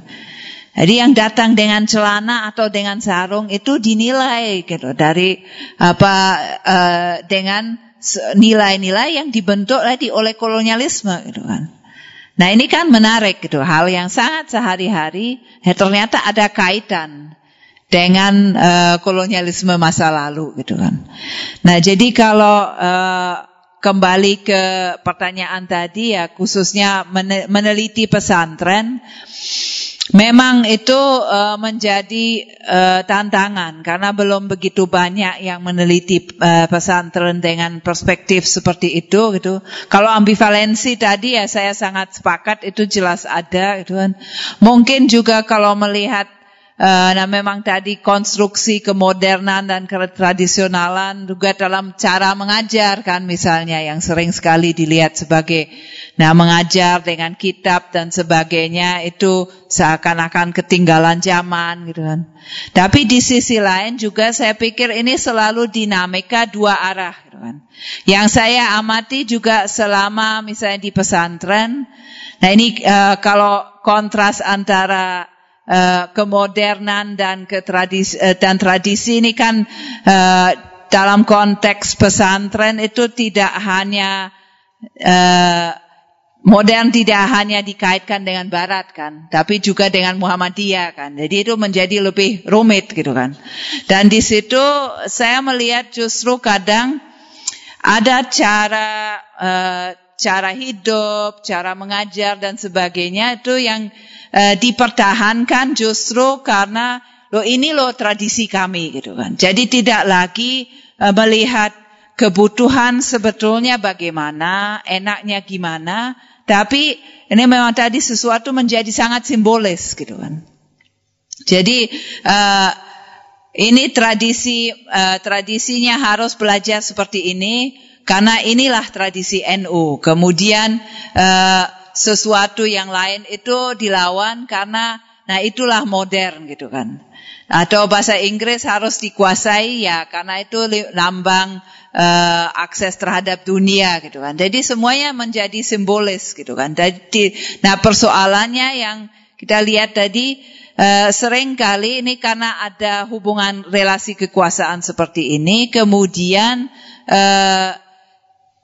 ada nilai simbolis semacam itu, kehidupan tidak bisa lagi diatur dengan praktis sesuai kebutuhan yang ada gitu kan.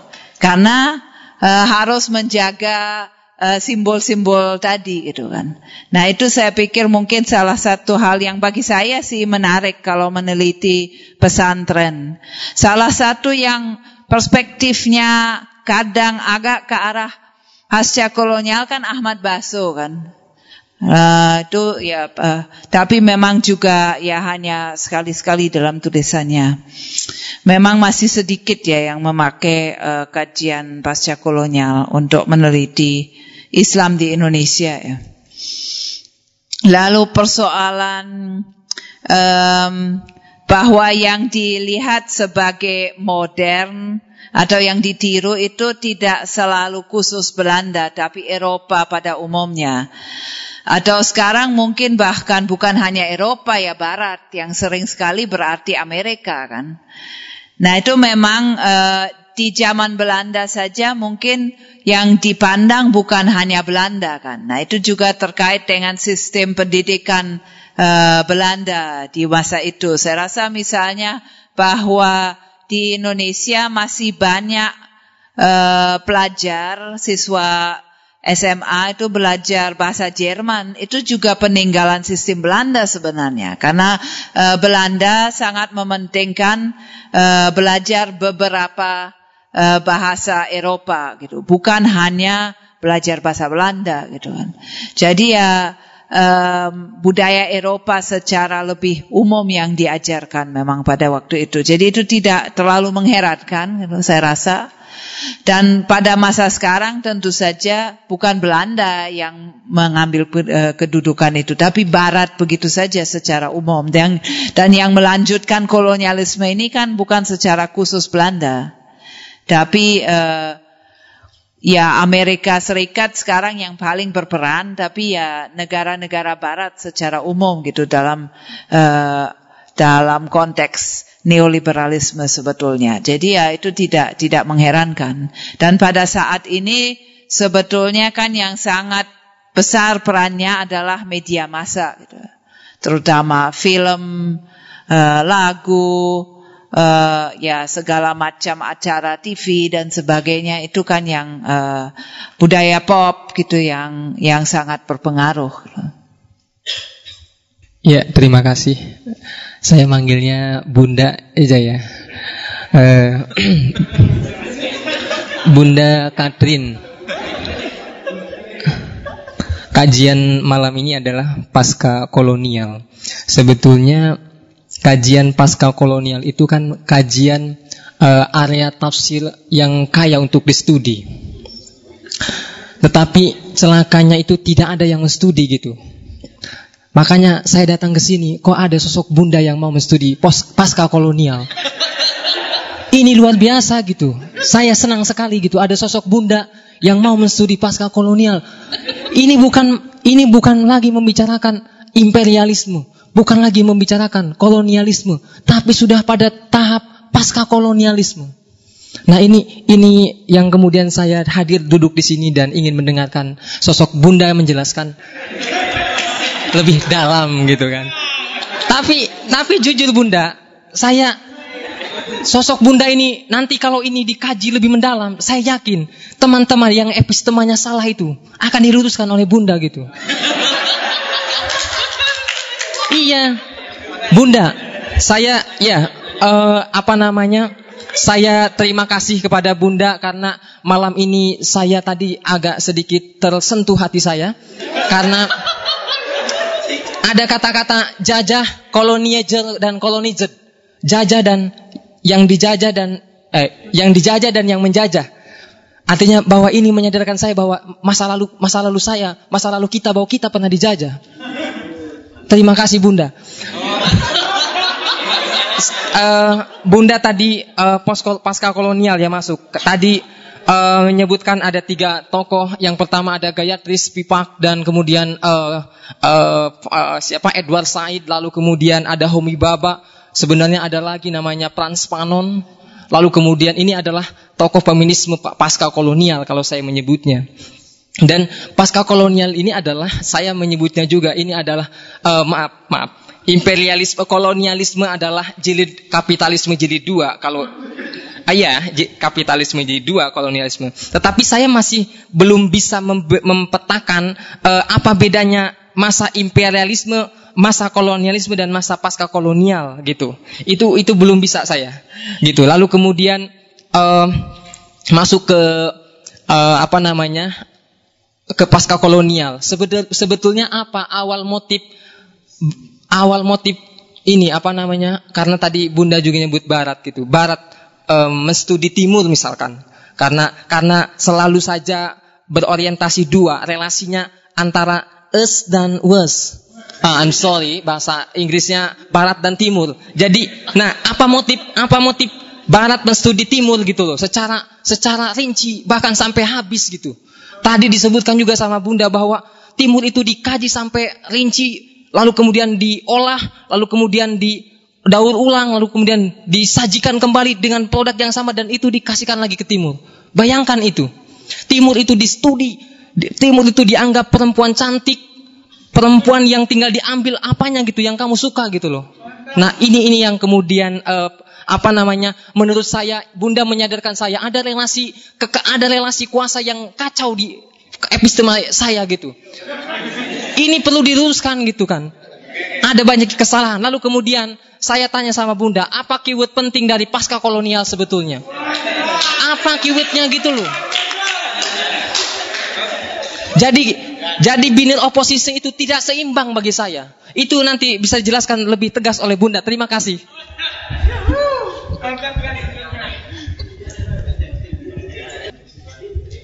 Mas Eji ya. Oh, iya. Oke, terima kasih Mas. Harusnya saya sebut Nak kalau begitu ya. Gimana Nak? Oke, ya terima kasih pertanyaannya. Mungkin pertama soal tadi masih kesulitan memetakan antara kolonialisme, pasca kolonialisme, imperialisme. Nah mungkin mengulang sedikit yang sudah coba saya jelaskan tadi. Oh ya nggak apa-apa, ini aja. Kan imperialisme tadi kita lihat adalah cara pikir yang melatari gitu, relasi kuasa yang ada, yaitu cara pikir yang melihat budaya tertentu, budaya-budaya timur sebagai inferior, dan kemudian mengeksploitasinya, menggunakannya untuk sebagai lahan yang bisa dikuasai begitu saja, kemudian bisa diperas hasilnya, baik dari tanahnya, sumber daya alamnya, maupun dari manusianya gitu kan. Jadi cara pikirnya ini sebenarnya kan sesuatu yang unik dan aneh gitu. Kalau ada orang yang duduk di Inggris sana gitu kan, lalu merasa berhak untuk berpikir seglobal itu, untuk berpikir wah kita kemana-mana itu ngambil saja gitu kan, sesuatu yang di tanah yang jauh gitu kan. Bukan cara pikir tertentu yang mungkin bagi kita sekarang sudah saking biasa sehingga mungkin terkesan rakus, tapi seakan-akan wajar gitu. Tapi sebenarnya kan sangat tidak wajar. Apalagi di masa itu, di mana untuk mencapai tanah itu saja itu harus naik kapal sekian lama gitu kan. Kok bisa orang itu berpikir bahwa saya ke sana terus saya tinggal ngambil gitu kan.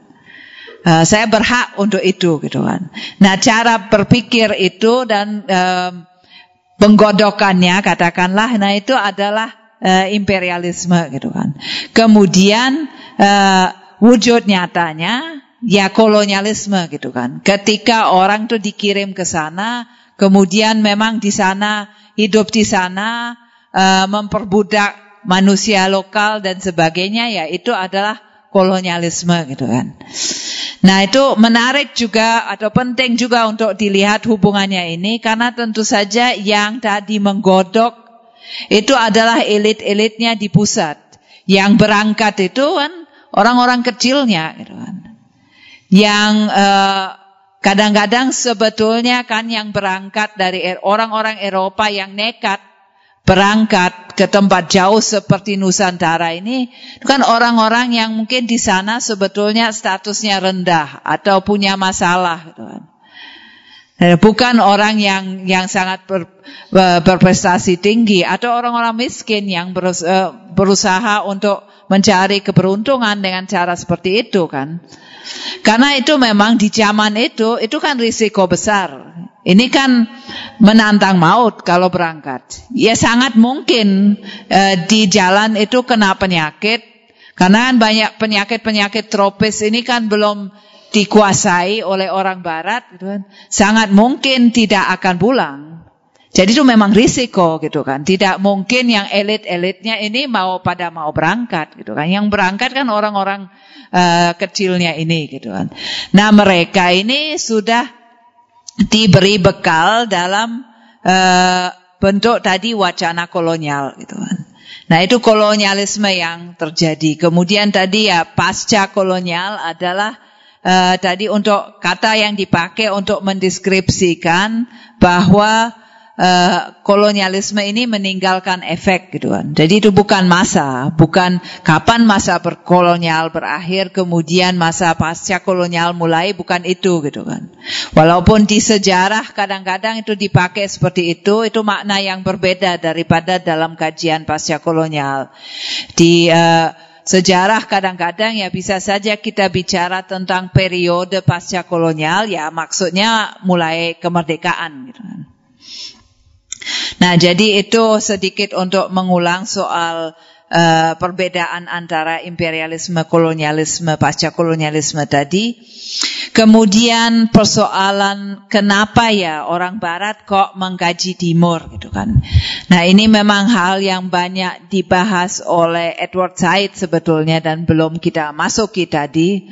Nah, dan ini yang menjadi topik dalam karya monumentalnya orientalisme gitu kan.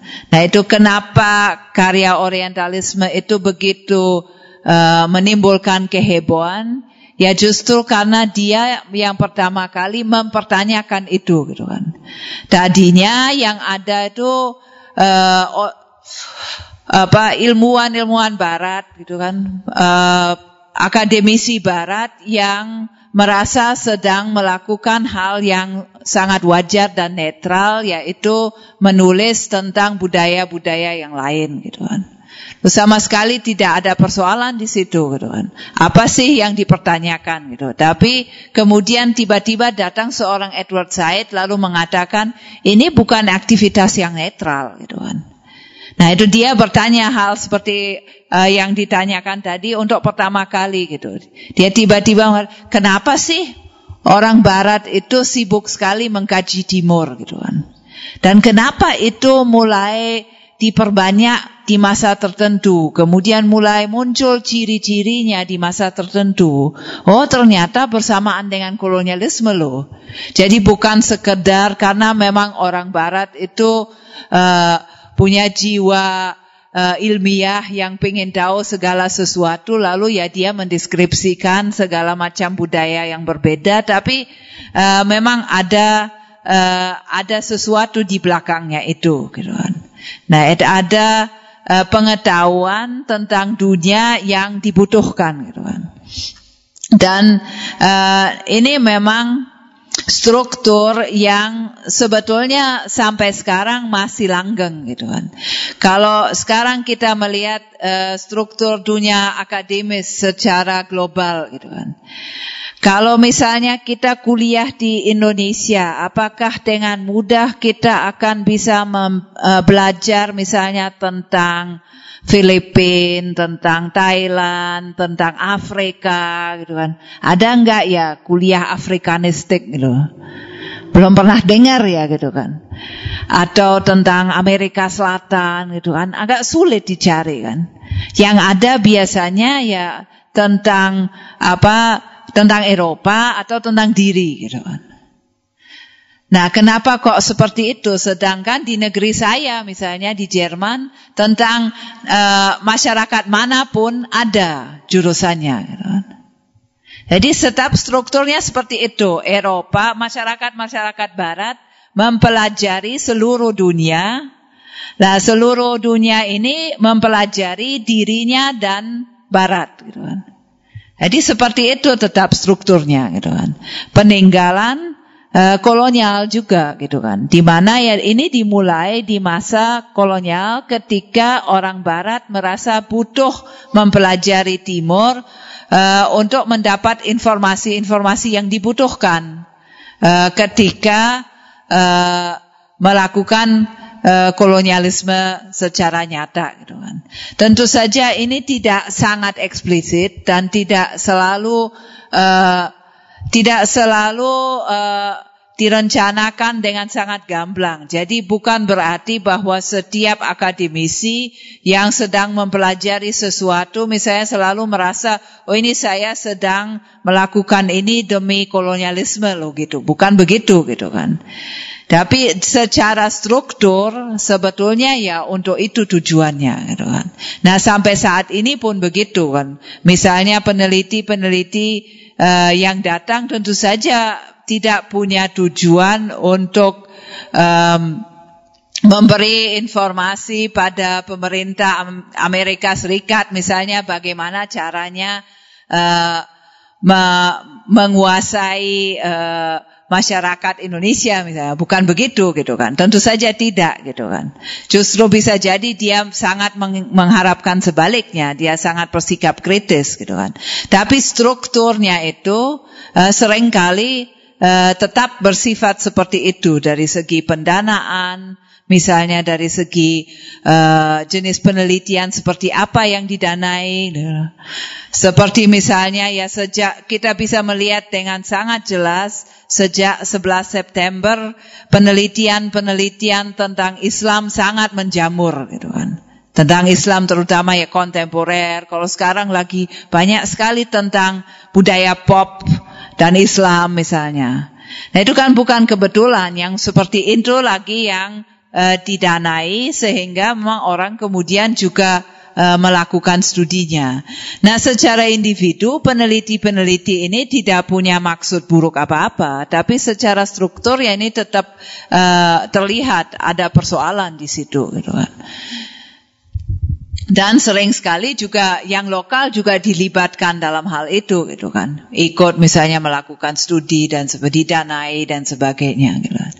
Jadi ini struktur-struktur kolonial yang tetap langgeng seperti itu ada gitu kan.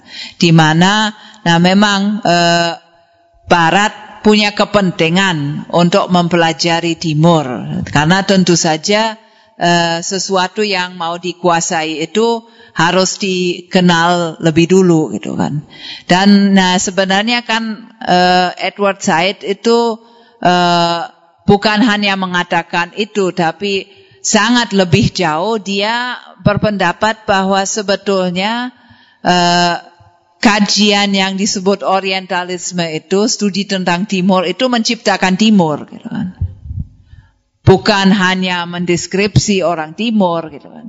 Tapi sebetulnya tadinya enggak ada pembagian dunia seperti itu. Ada barat, ada timur. Kemudian timur punya karakteristiknya sendiri, barat punya karakteristiknya sendiri gitu. Itu kan tidak ada gitu. Ada yang ada itu sekian budaya dengan karakteristik masing-masing. Di barat juga beragam. Di luar barat juga beragam. Nah, yang diciptakan oleh bidang studi semacam itu adalah kesan bahwa ada sesuatu yang menyatukan budaya timur gitu kan, yang membuatnya secara substansial berbeda daripada barat. Nah, lanjutannya dalam bentuk yang lebih kontemporer misalnya tesisnya Huntington tentang Clash of Civilizations kan, bahwa budaya barat dan terutama budaya Islam itu tidak mungkin saling bertemu karena merupakan dua peradaban yang sangat berbeda dan bertentangan. Ini ya bagi saya selalu menarik karena seharusnya saya tidak ada kalau seperti itu. Ya kan? Atau saya terbelah gitu kan. Karena kok saya barat dan Islam sekaligus kan harusnya tidak mungkin gitu kan. Itu terjadi gitu. Jadi ya itu yang penjelasan katakanlah tentang kenapa atau apa motif orang barat mengkaji timur. Nah, mengkaji, mempelajari menurut Edward Said itu kan selalu ada kaitan dengan menguasai gitu kan. Di situ kan dia menggunakan gagasan Foucault gitu kan. Kalau kita merasa kita bisa datang lalu kita mempelajari sesuatu lalu kita paham, berarti kita menguasainya kan. Nah, itu hubungan antara mengaji dan mempelajari itu ada di situ gitu kan. Dan itu yang sering kemudian terjadi dan sebetulnya sering saya amati sampai sekarang itu bahwa orang bisa saja misalnya datang ke Indonesia, orang asing kemudian mengatakan di Indonesia ini begini-begini loh gitu. Bicara dengan orang Indonesia lalu merasa dia lebih memahami gitu kan. Dan orang menentang mengatakanlah menurut pengalaman saya tidak begitu, tidak bisa menerima gitu kan. Karena merasa loh saya kan sudah mempelajari, berarti saya menguasai, sedang kalian tuh tidak memahami budaya kalian sendiri gitu kan. Nah itu sikap kolonial yang juga dideskripsikan oleh Edward Said itu, di mana ada anggapan bahwa orang Timur itu tidak cukup rasional pikirannya, sehingga tidak mungkin memahami budayanya sendiri. Jadi butuh orang Barat yang datang dulu untuk mengatakan kalian itu sebetulnya begini, begini, begini gitu. Nah, mungkin seperti saya yang duduk di sini kali ya, semoga tidak gitu.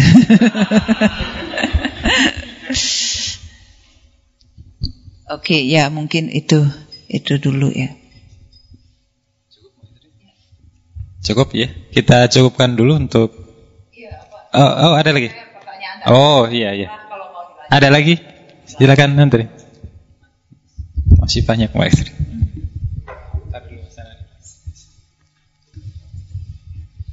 Katanya. Bismillahirrahmanirrahim. Assalamualaikum warahmatullahi wabarakatuh. Gini ya, Mbak aja ya saya panggil. Tadi sudah Bunda, jadi Mbak aja biar lebih mudah. Jadi gini, tadi ada hal yang menarik tentang kajian postkolonial, kan dekat kolonialisme dengan kapitalisme. Mau tidak mau berarti kolonialisme itu berbicara juga tentang hubungan struktur ekonomi politik.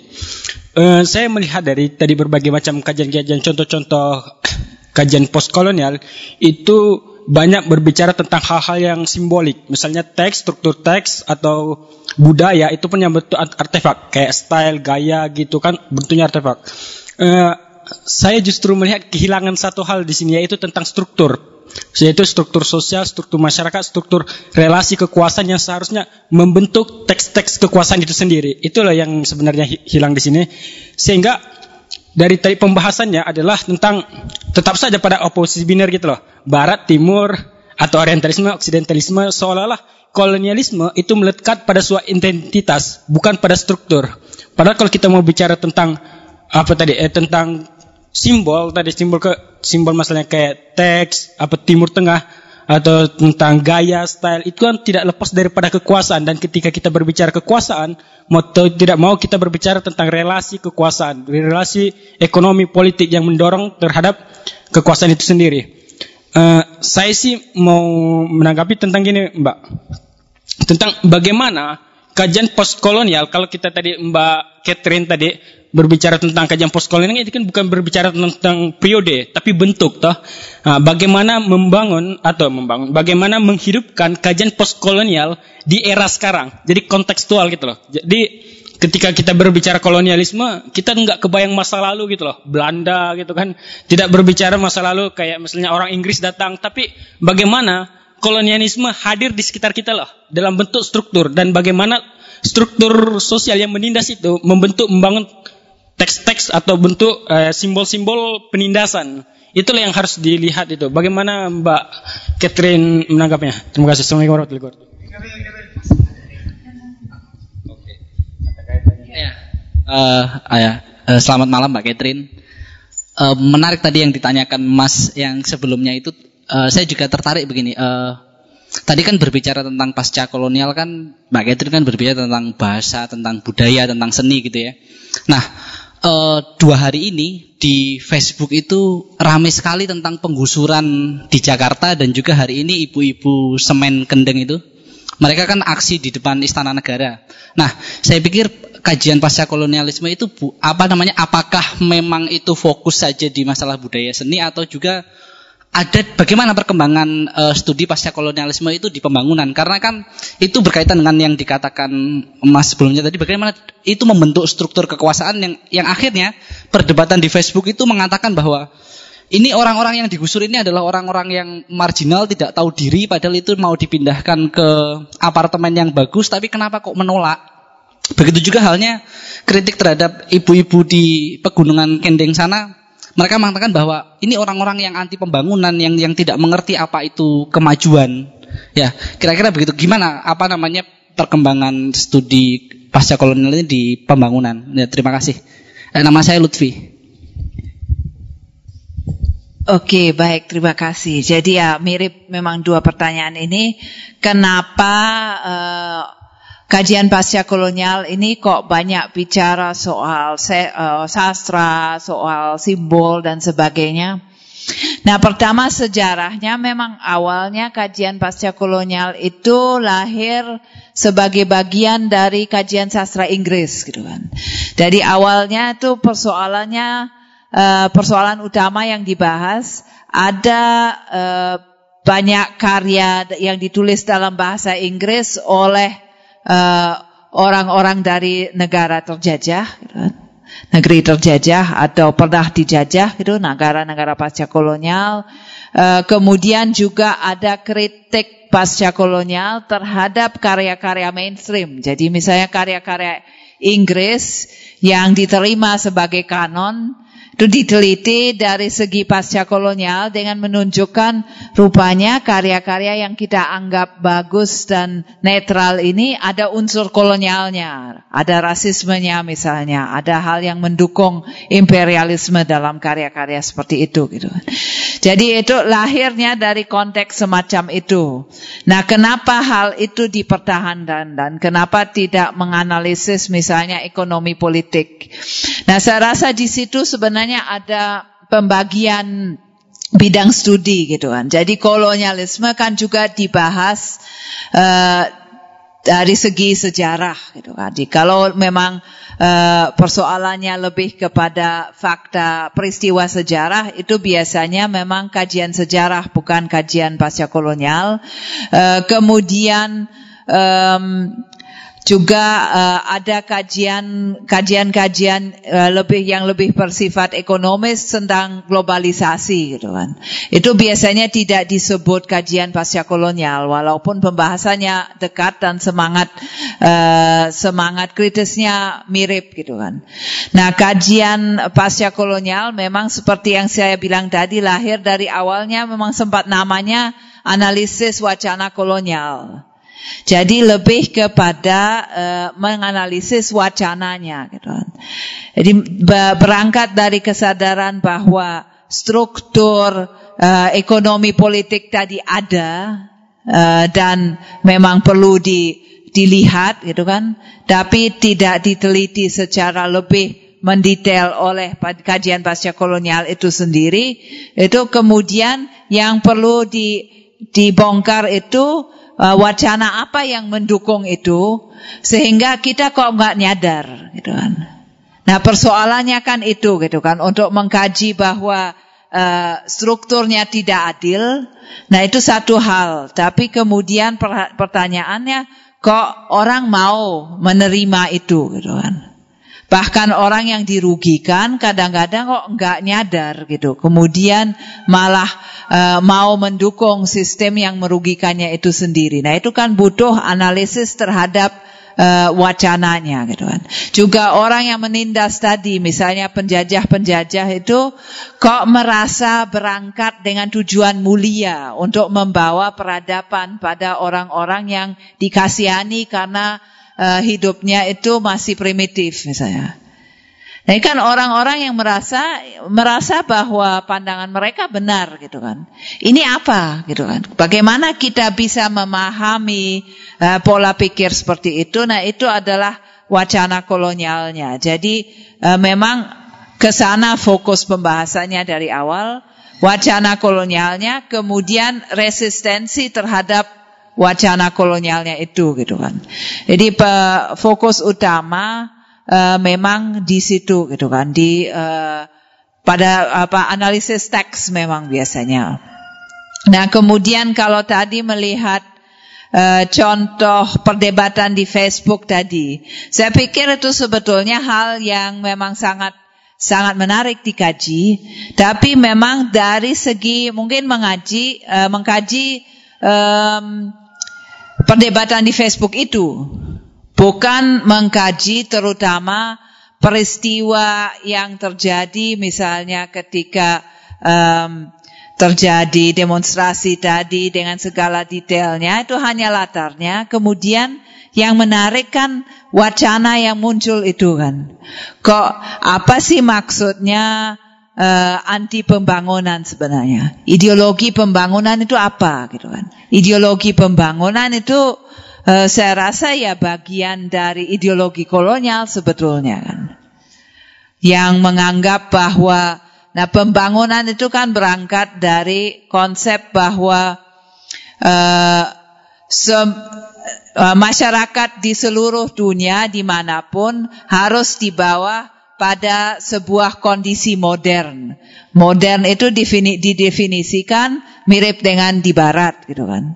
Nah, sehingga butuh proses untuk membangun sehingga semua orang itu mencapai gaya dan taraf hidup yang sama seperti yang didefinisikan tadi modern itu, dengan yang semuanya merujuk pada sesuatu yang dibayangkan di barat tadi gitu kan. Nah, itu pembangunan gitu kan. Bahwa mungkin kebahagiaan manusia gitu kan, kemajuan manusia itu semua terkait dengan apa yang dicapai lewat pembangunan ini gitu kan. Dan bahwa itu misalnya merusak alam gitu, bahwa belum tentu semua budaya di dunia ini ingin ke sana gitu kan, ingin berubah ke arah situ gitu kan, ingin hidup dengan cara yang persis sama seperti itu tidak diperhatikan kan dalam konsep pembangunan itu. Jadi ini sebenarnya konsep yang sangat kolonial gitu kan. Dan yang di Indonesia kan lahir terutama di masa Orde Baru gitu kan. Nah, Orde Baru kan sebetulnya kembali ke masa kolonial karena kembali sepenuhnya tunduk pada kapitalisme barat gitu kan. Jadi ya, ini lanjutan dari zaman kolonial yang setelah sempat ada gerakan-gerakan anti-imperialis untuk beberapa tahun di Indonesia gitu kan. Jadi ya itu saya rasa apa hal-hal yang memang menarik dibongkar dari wacana-wacana semacam itu gitu kan. Nah, kemudian pertanyaan yang muncul tadi juga bagaimana kita menggunakan kajian pasca kolonial di era sekarang. Saya rasa ya dari tadi sebetulnya contoh-contoh sudah muncul ya di sini gitu. Mulai dari persoalan sarung atau celana sampai pendanaan di dunia akademis gitu kan, struktur-struktur yang ada gitu. Itu semuanya kan sesuatu yang terjadi saat ini. Dan justru sebetulnya kajian pasca kolonial hampir selalu berbicara bukan tentang zaman kolonial, tapi tentang zaman sekarang. Kalaupun misalnya topik yang diambil tentang sesuatu yang pernah terjadi di masa kolonial gitu, tapi kan sebetulnya dengan tujuan untuk memahami masa kini gitu kan. Bukan untuk sekedar menambah data sejarah tentang masa kolonial itu, tapi untuk memahami kenapa ya kok seperti ini pola pikir orang pada masa kini. Kenapa kok ada masalah-masalah yang terus berlanjut. Kenapa kok dunia ini demikian tidak adil, yang di barat kenapa kok bisa lebih maju terus, tidak bisa disusul-susul gitu kan. Ada apa yang di belakangnya itu kan. Itu dan sebenarnya untuk selalu untuk menjelaskan sesuatu yang dihadapi saat ini, bukan untuk menjelaskan masa lalu gitu kan. Jadi ya memang selalu tentang era sekarang. Ya mungkin itu. Masih dilanjut atau ya, silakan. Oke. 5 menit lagi lah. Silakan terakhir Mas Said. Iya. Saya mencatat. Kadang-kadang saya nggak paham tapi mencoba untuk bertanya. Namanya post kolonial ya.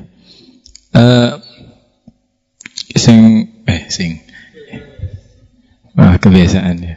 Yang saya pahami tadi apa namanya postkolonialisme, kemudian perbauran budaya yang satu dominan, yang satu inferior gitu ya.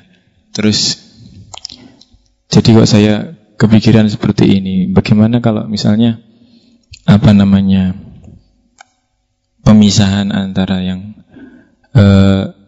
dominan sebagai imperial ya, kepada yang bawah itu sebagai yang menerima itu dibuang gitu ya. Terus kita menerima apa namanya penemuan yang baik atau pengaruh yang baik dari manapun gitu kita terima sebagai sintesa baru. Maksudnya misalnya seperti ini. Contohnya dulu orang-orang Arab pernah mengkoloni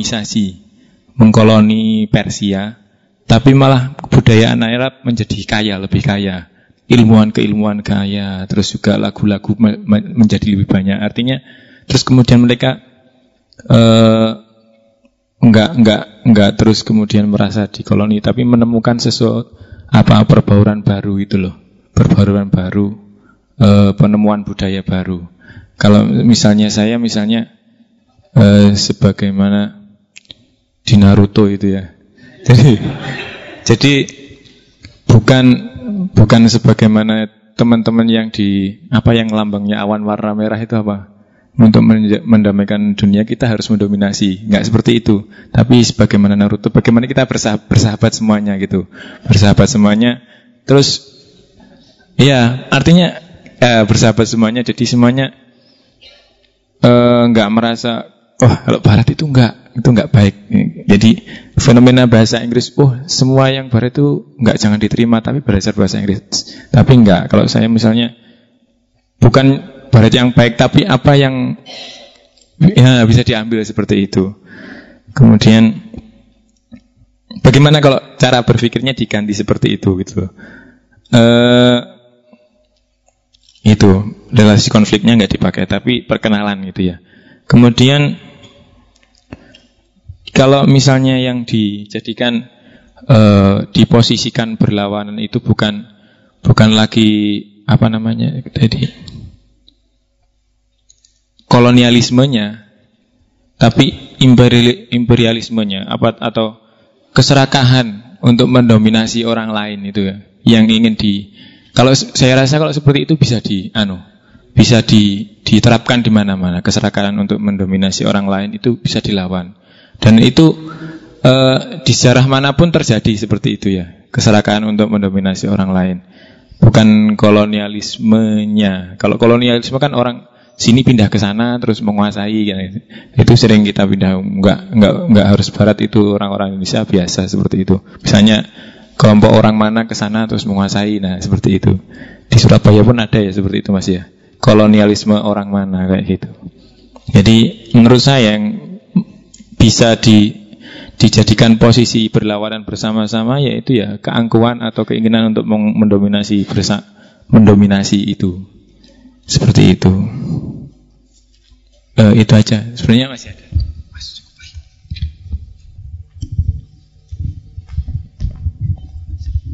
Oke, baik, terima kasih. Nah ini mungkin khayalan yang indah gitu, tapi sayangnya kenyataannya kan tidak seperti itu. Misalnya tadi persoalan bahasa disebut. Nah, misalnya dalam hal bahasa kan kita merasakan sekali kok misalnya bahasa Inggris itu dianggap lebih penting, lebih bergengsi daripada bahasa Jawa, bahasa Sunda, apalagi mungkin bahasa Padang, bahasa Minang gitu. Nah, kenapa gitu kan? Kenapa seperti itu? Kan kita bisa terus mengatakan, lah kalau begitu nggak usah lagi kita menciptakan hierarki semacam itu gitu kan. Biar kita anggap semua bahasa itu statusnya sama. Bisa berbahasa Jawa itu sama dengan bisa berbahasa Indonesia dan bisa berbahasa Inggris, kan sama-sama bahasa yang semuanya bernilai sama. Ya sangat benar, tapi kalau Anda datang melamar kerja dengan membanggakan bisa bahasa Jawa, itu mungkin di tempat yang tertentu itu bisa, mungkin di jurusan bahasa Jawa di universitas tertentu gitu kan. Tapi umumnya kan lebih laku ijazah misalnya pernah kuliah bahasa Inggris atau kursus atau apa gitu. Jadi realitasnya ya tidak seperti itu gitu kan. Jadi yang dibahas kan bukan apakah memang ada ada budaya tertentu yang lebih baik, yang superior gitu daripada yang lain. Lalu bagaimana kita kemudian menganggap segala macam unsur budaya itu sama, kemudian semua orang saling menghormati, bukan itu persoalannya. Nah, kita semua tentu saya rasa sepakat bahwa idealnya tidak ada yang direndahkan gitu kan. Tapi yang dilakukan adalah menganalisis kenyataan yang ada, yaitu bahwa sampai saat ini tidak seperti itu hubungan antara manusia, terutama secara global.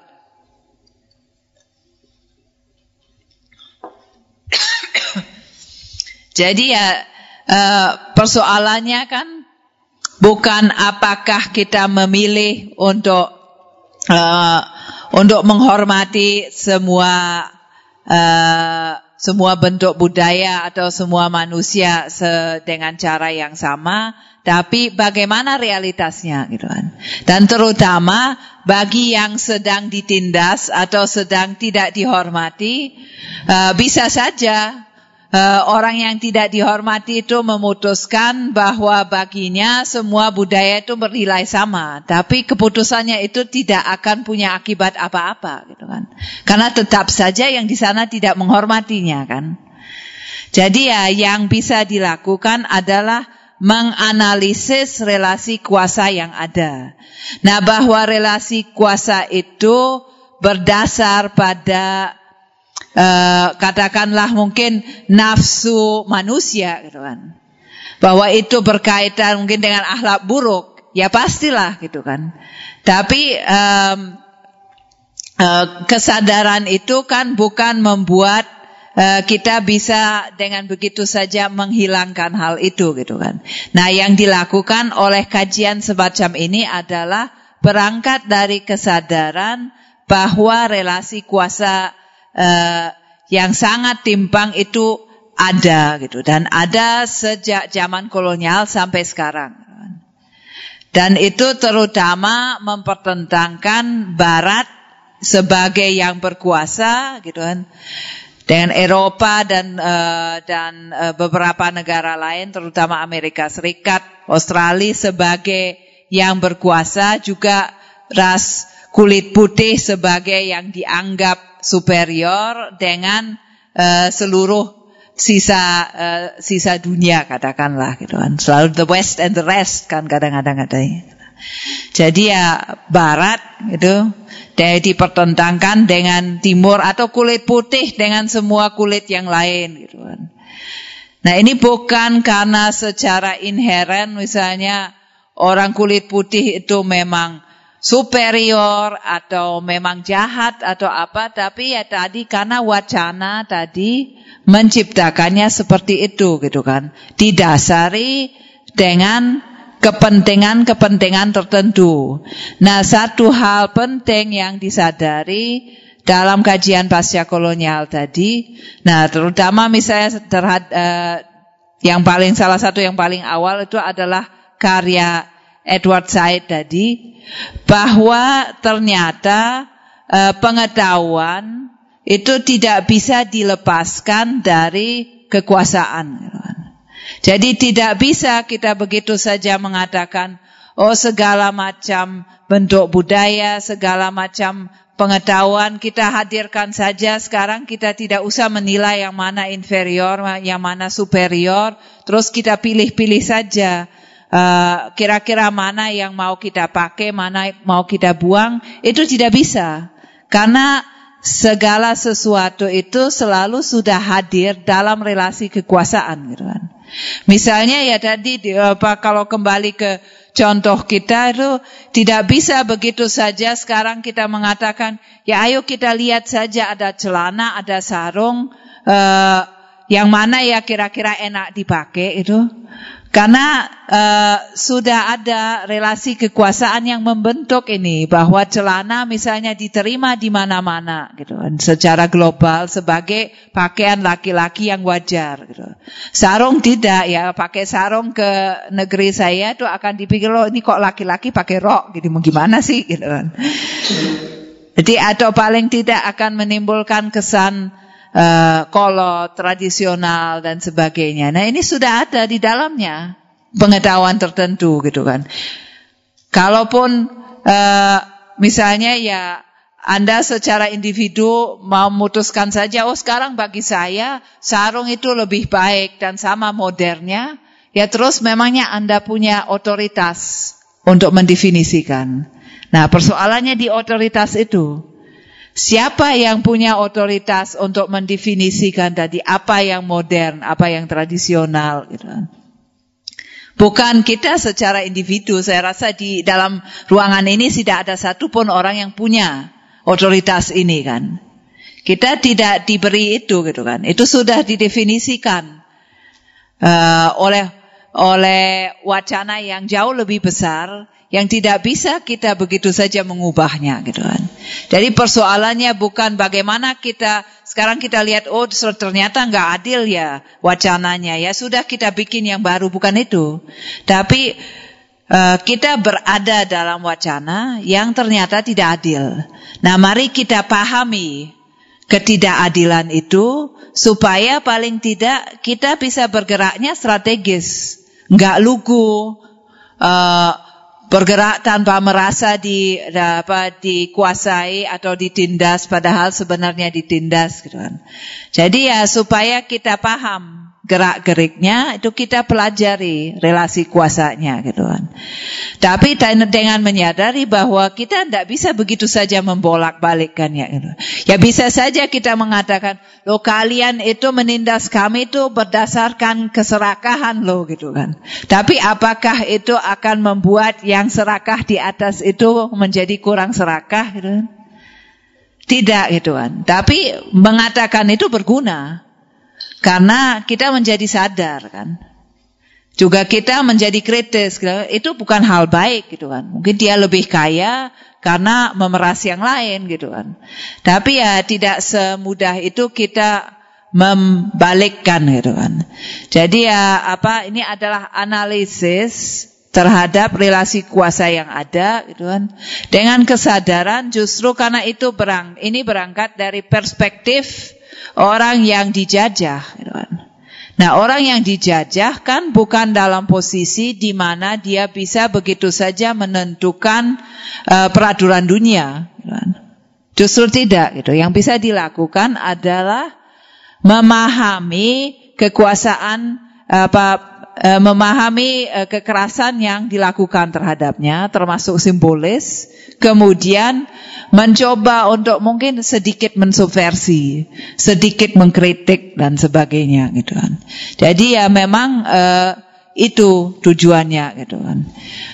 Tidak mungkin kita bisa membuat peraturan dunia baru begitu saja, lalu segala ketidakadilan ini hilang begitu saja gitu ya. Iya, terima kasih. Oke, terima kasih. Kami cukupkan dulu ya untuk ngaji postkolonial hari ini, malam hari ini. Kami juga berharap ada perkembangan atau ingin Mbak Gayatri mengembangkan kajian ini arahnya seperti apa, kami serahkan saja untuk untuk hal itu. Pengumuman untuk besok ini juga ada ngaji filsafat masih jalan. Kami libur paling kalau nggak Ramadan itu libur, semua kajian itu libur sampai akhir Syawal nggak libur semua. Tapi kalau untuk buka puasa masih kita sediakan. Oke, untuk teman-teman yang ingin mengikuti ini silahkan ditulis dulu, nggak apa-apa. Filenya nanti bisa dikirim belakangan. Dan mudah-mudahan yang kita usahakan di masjid ini bisa jadi buah yang bisa kita nikmati nanti, ataupun untuk siapa sajalah. Nah, maka dari itu kami juga ingin butuh bantuan dari teman-teman, termasuk bagaimana mengolah apa yang sudah disampaikan oleh Mbak Catherine tadi. Misalkan kalau yang konsen kepada postkolonial atau yang memang sudah secara garis keras mengikuti kajian ngaji filsafatnya Pak Faiz, ya monggo silahkan. Kalau kajian-kajian yang lain juga kami serahkan. Nah, artinya kami ingin ada bantuan dari teman-teman itu. Ya ada tulisan yang bisa kita olah. Ya minimal di buletin bisa di setiap Jumat. Atau kalau nanti project dari MJS ini bisa terkumpul banyak tulisan. Memang kami janjikan untuk diterbitkan. Nah, barangkali teman-teman sudah punya banyak gambaran apa yang ingin kita tulis dari setiap kajian yang diselenggarakan di Sudirman ini. Begitu. Untuk pertemuan selanjutnya mungkin kita atur lagi. Kita waktunya fleksibel, tergantung lowongnya bagaimana, dan kita tidak ada ujian, santai aja. Tidak ada ujian. Oh, jangan, Pak. Banyak, saya mengoreksinya gimana? Oh iya. Oke. Mari kita akhiri ngaji malam hari ini dengan sama-sama baca alhamdulillah. Alhamdulillahirabbil alamin. Kurang dan lebihnya kami mohon maaf. Saya akhiri. Assalamualaikum warahmatullahi wabarakatuh.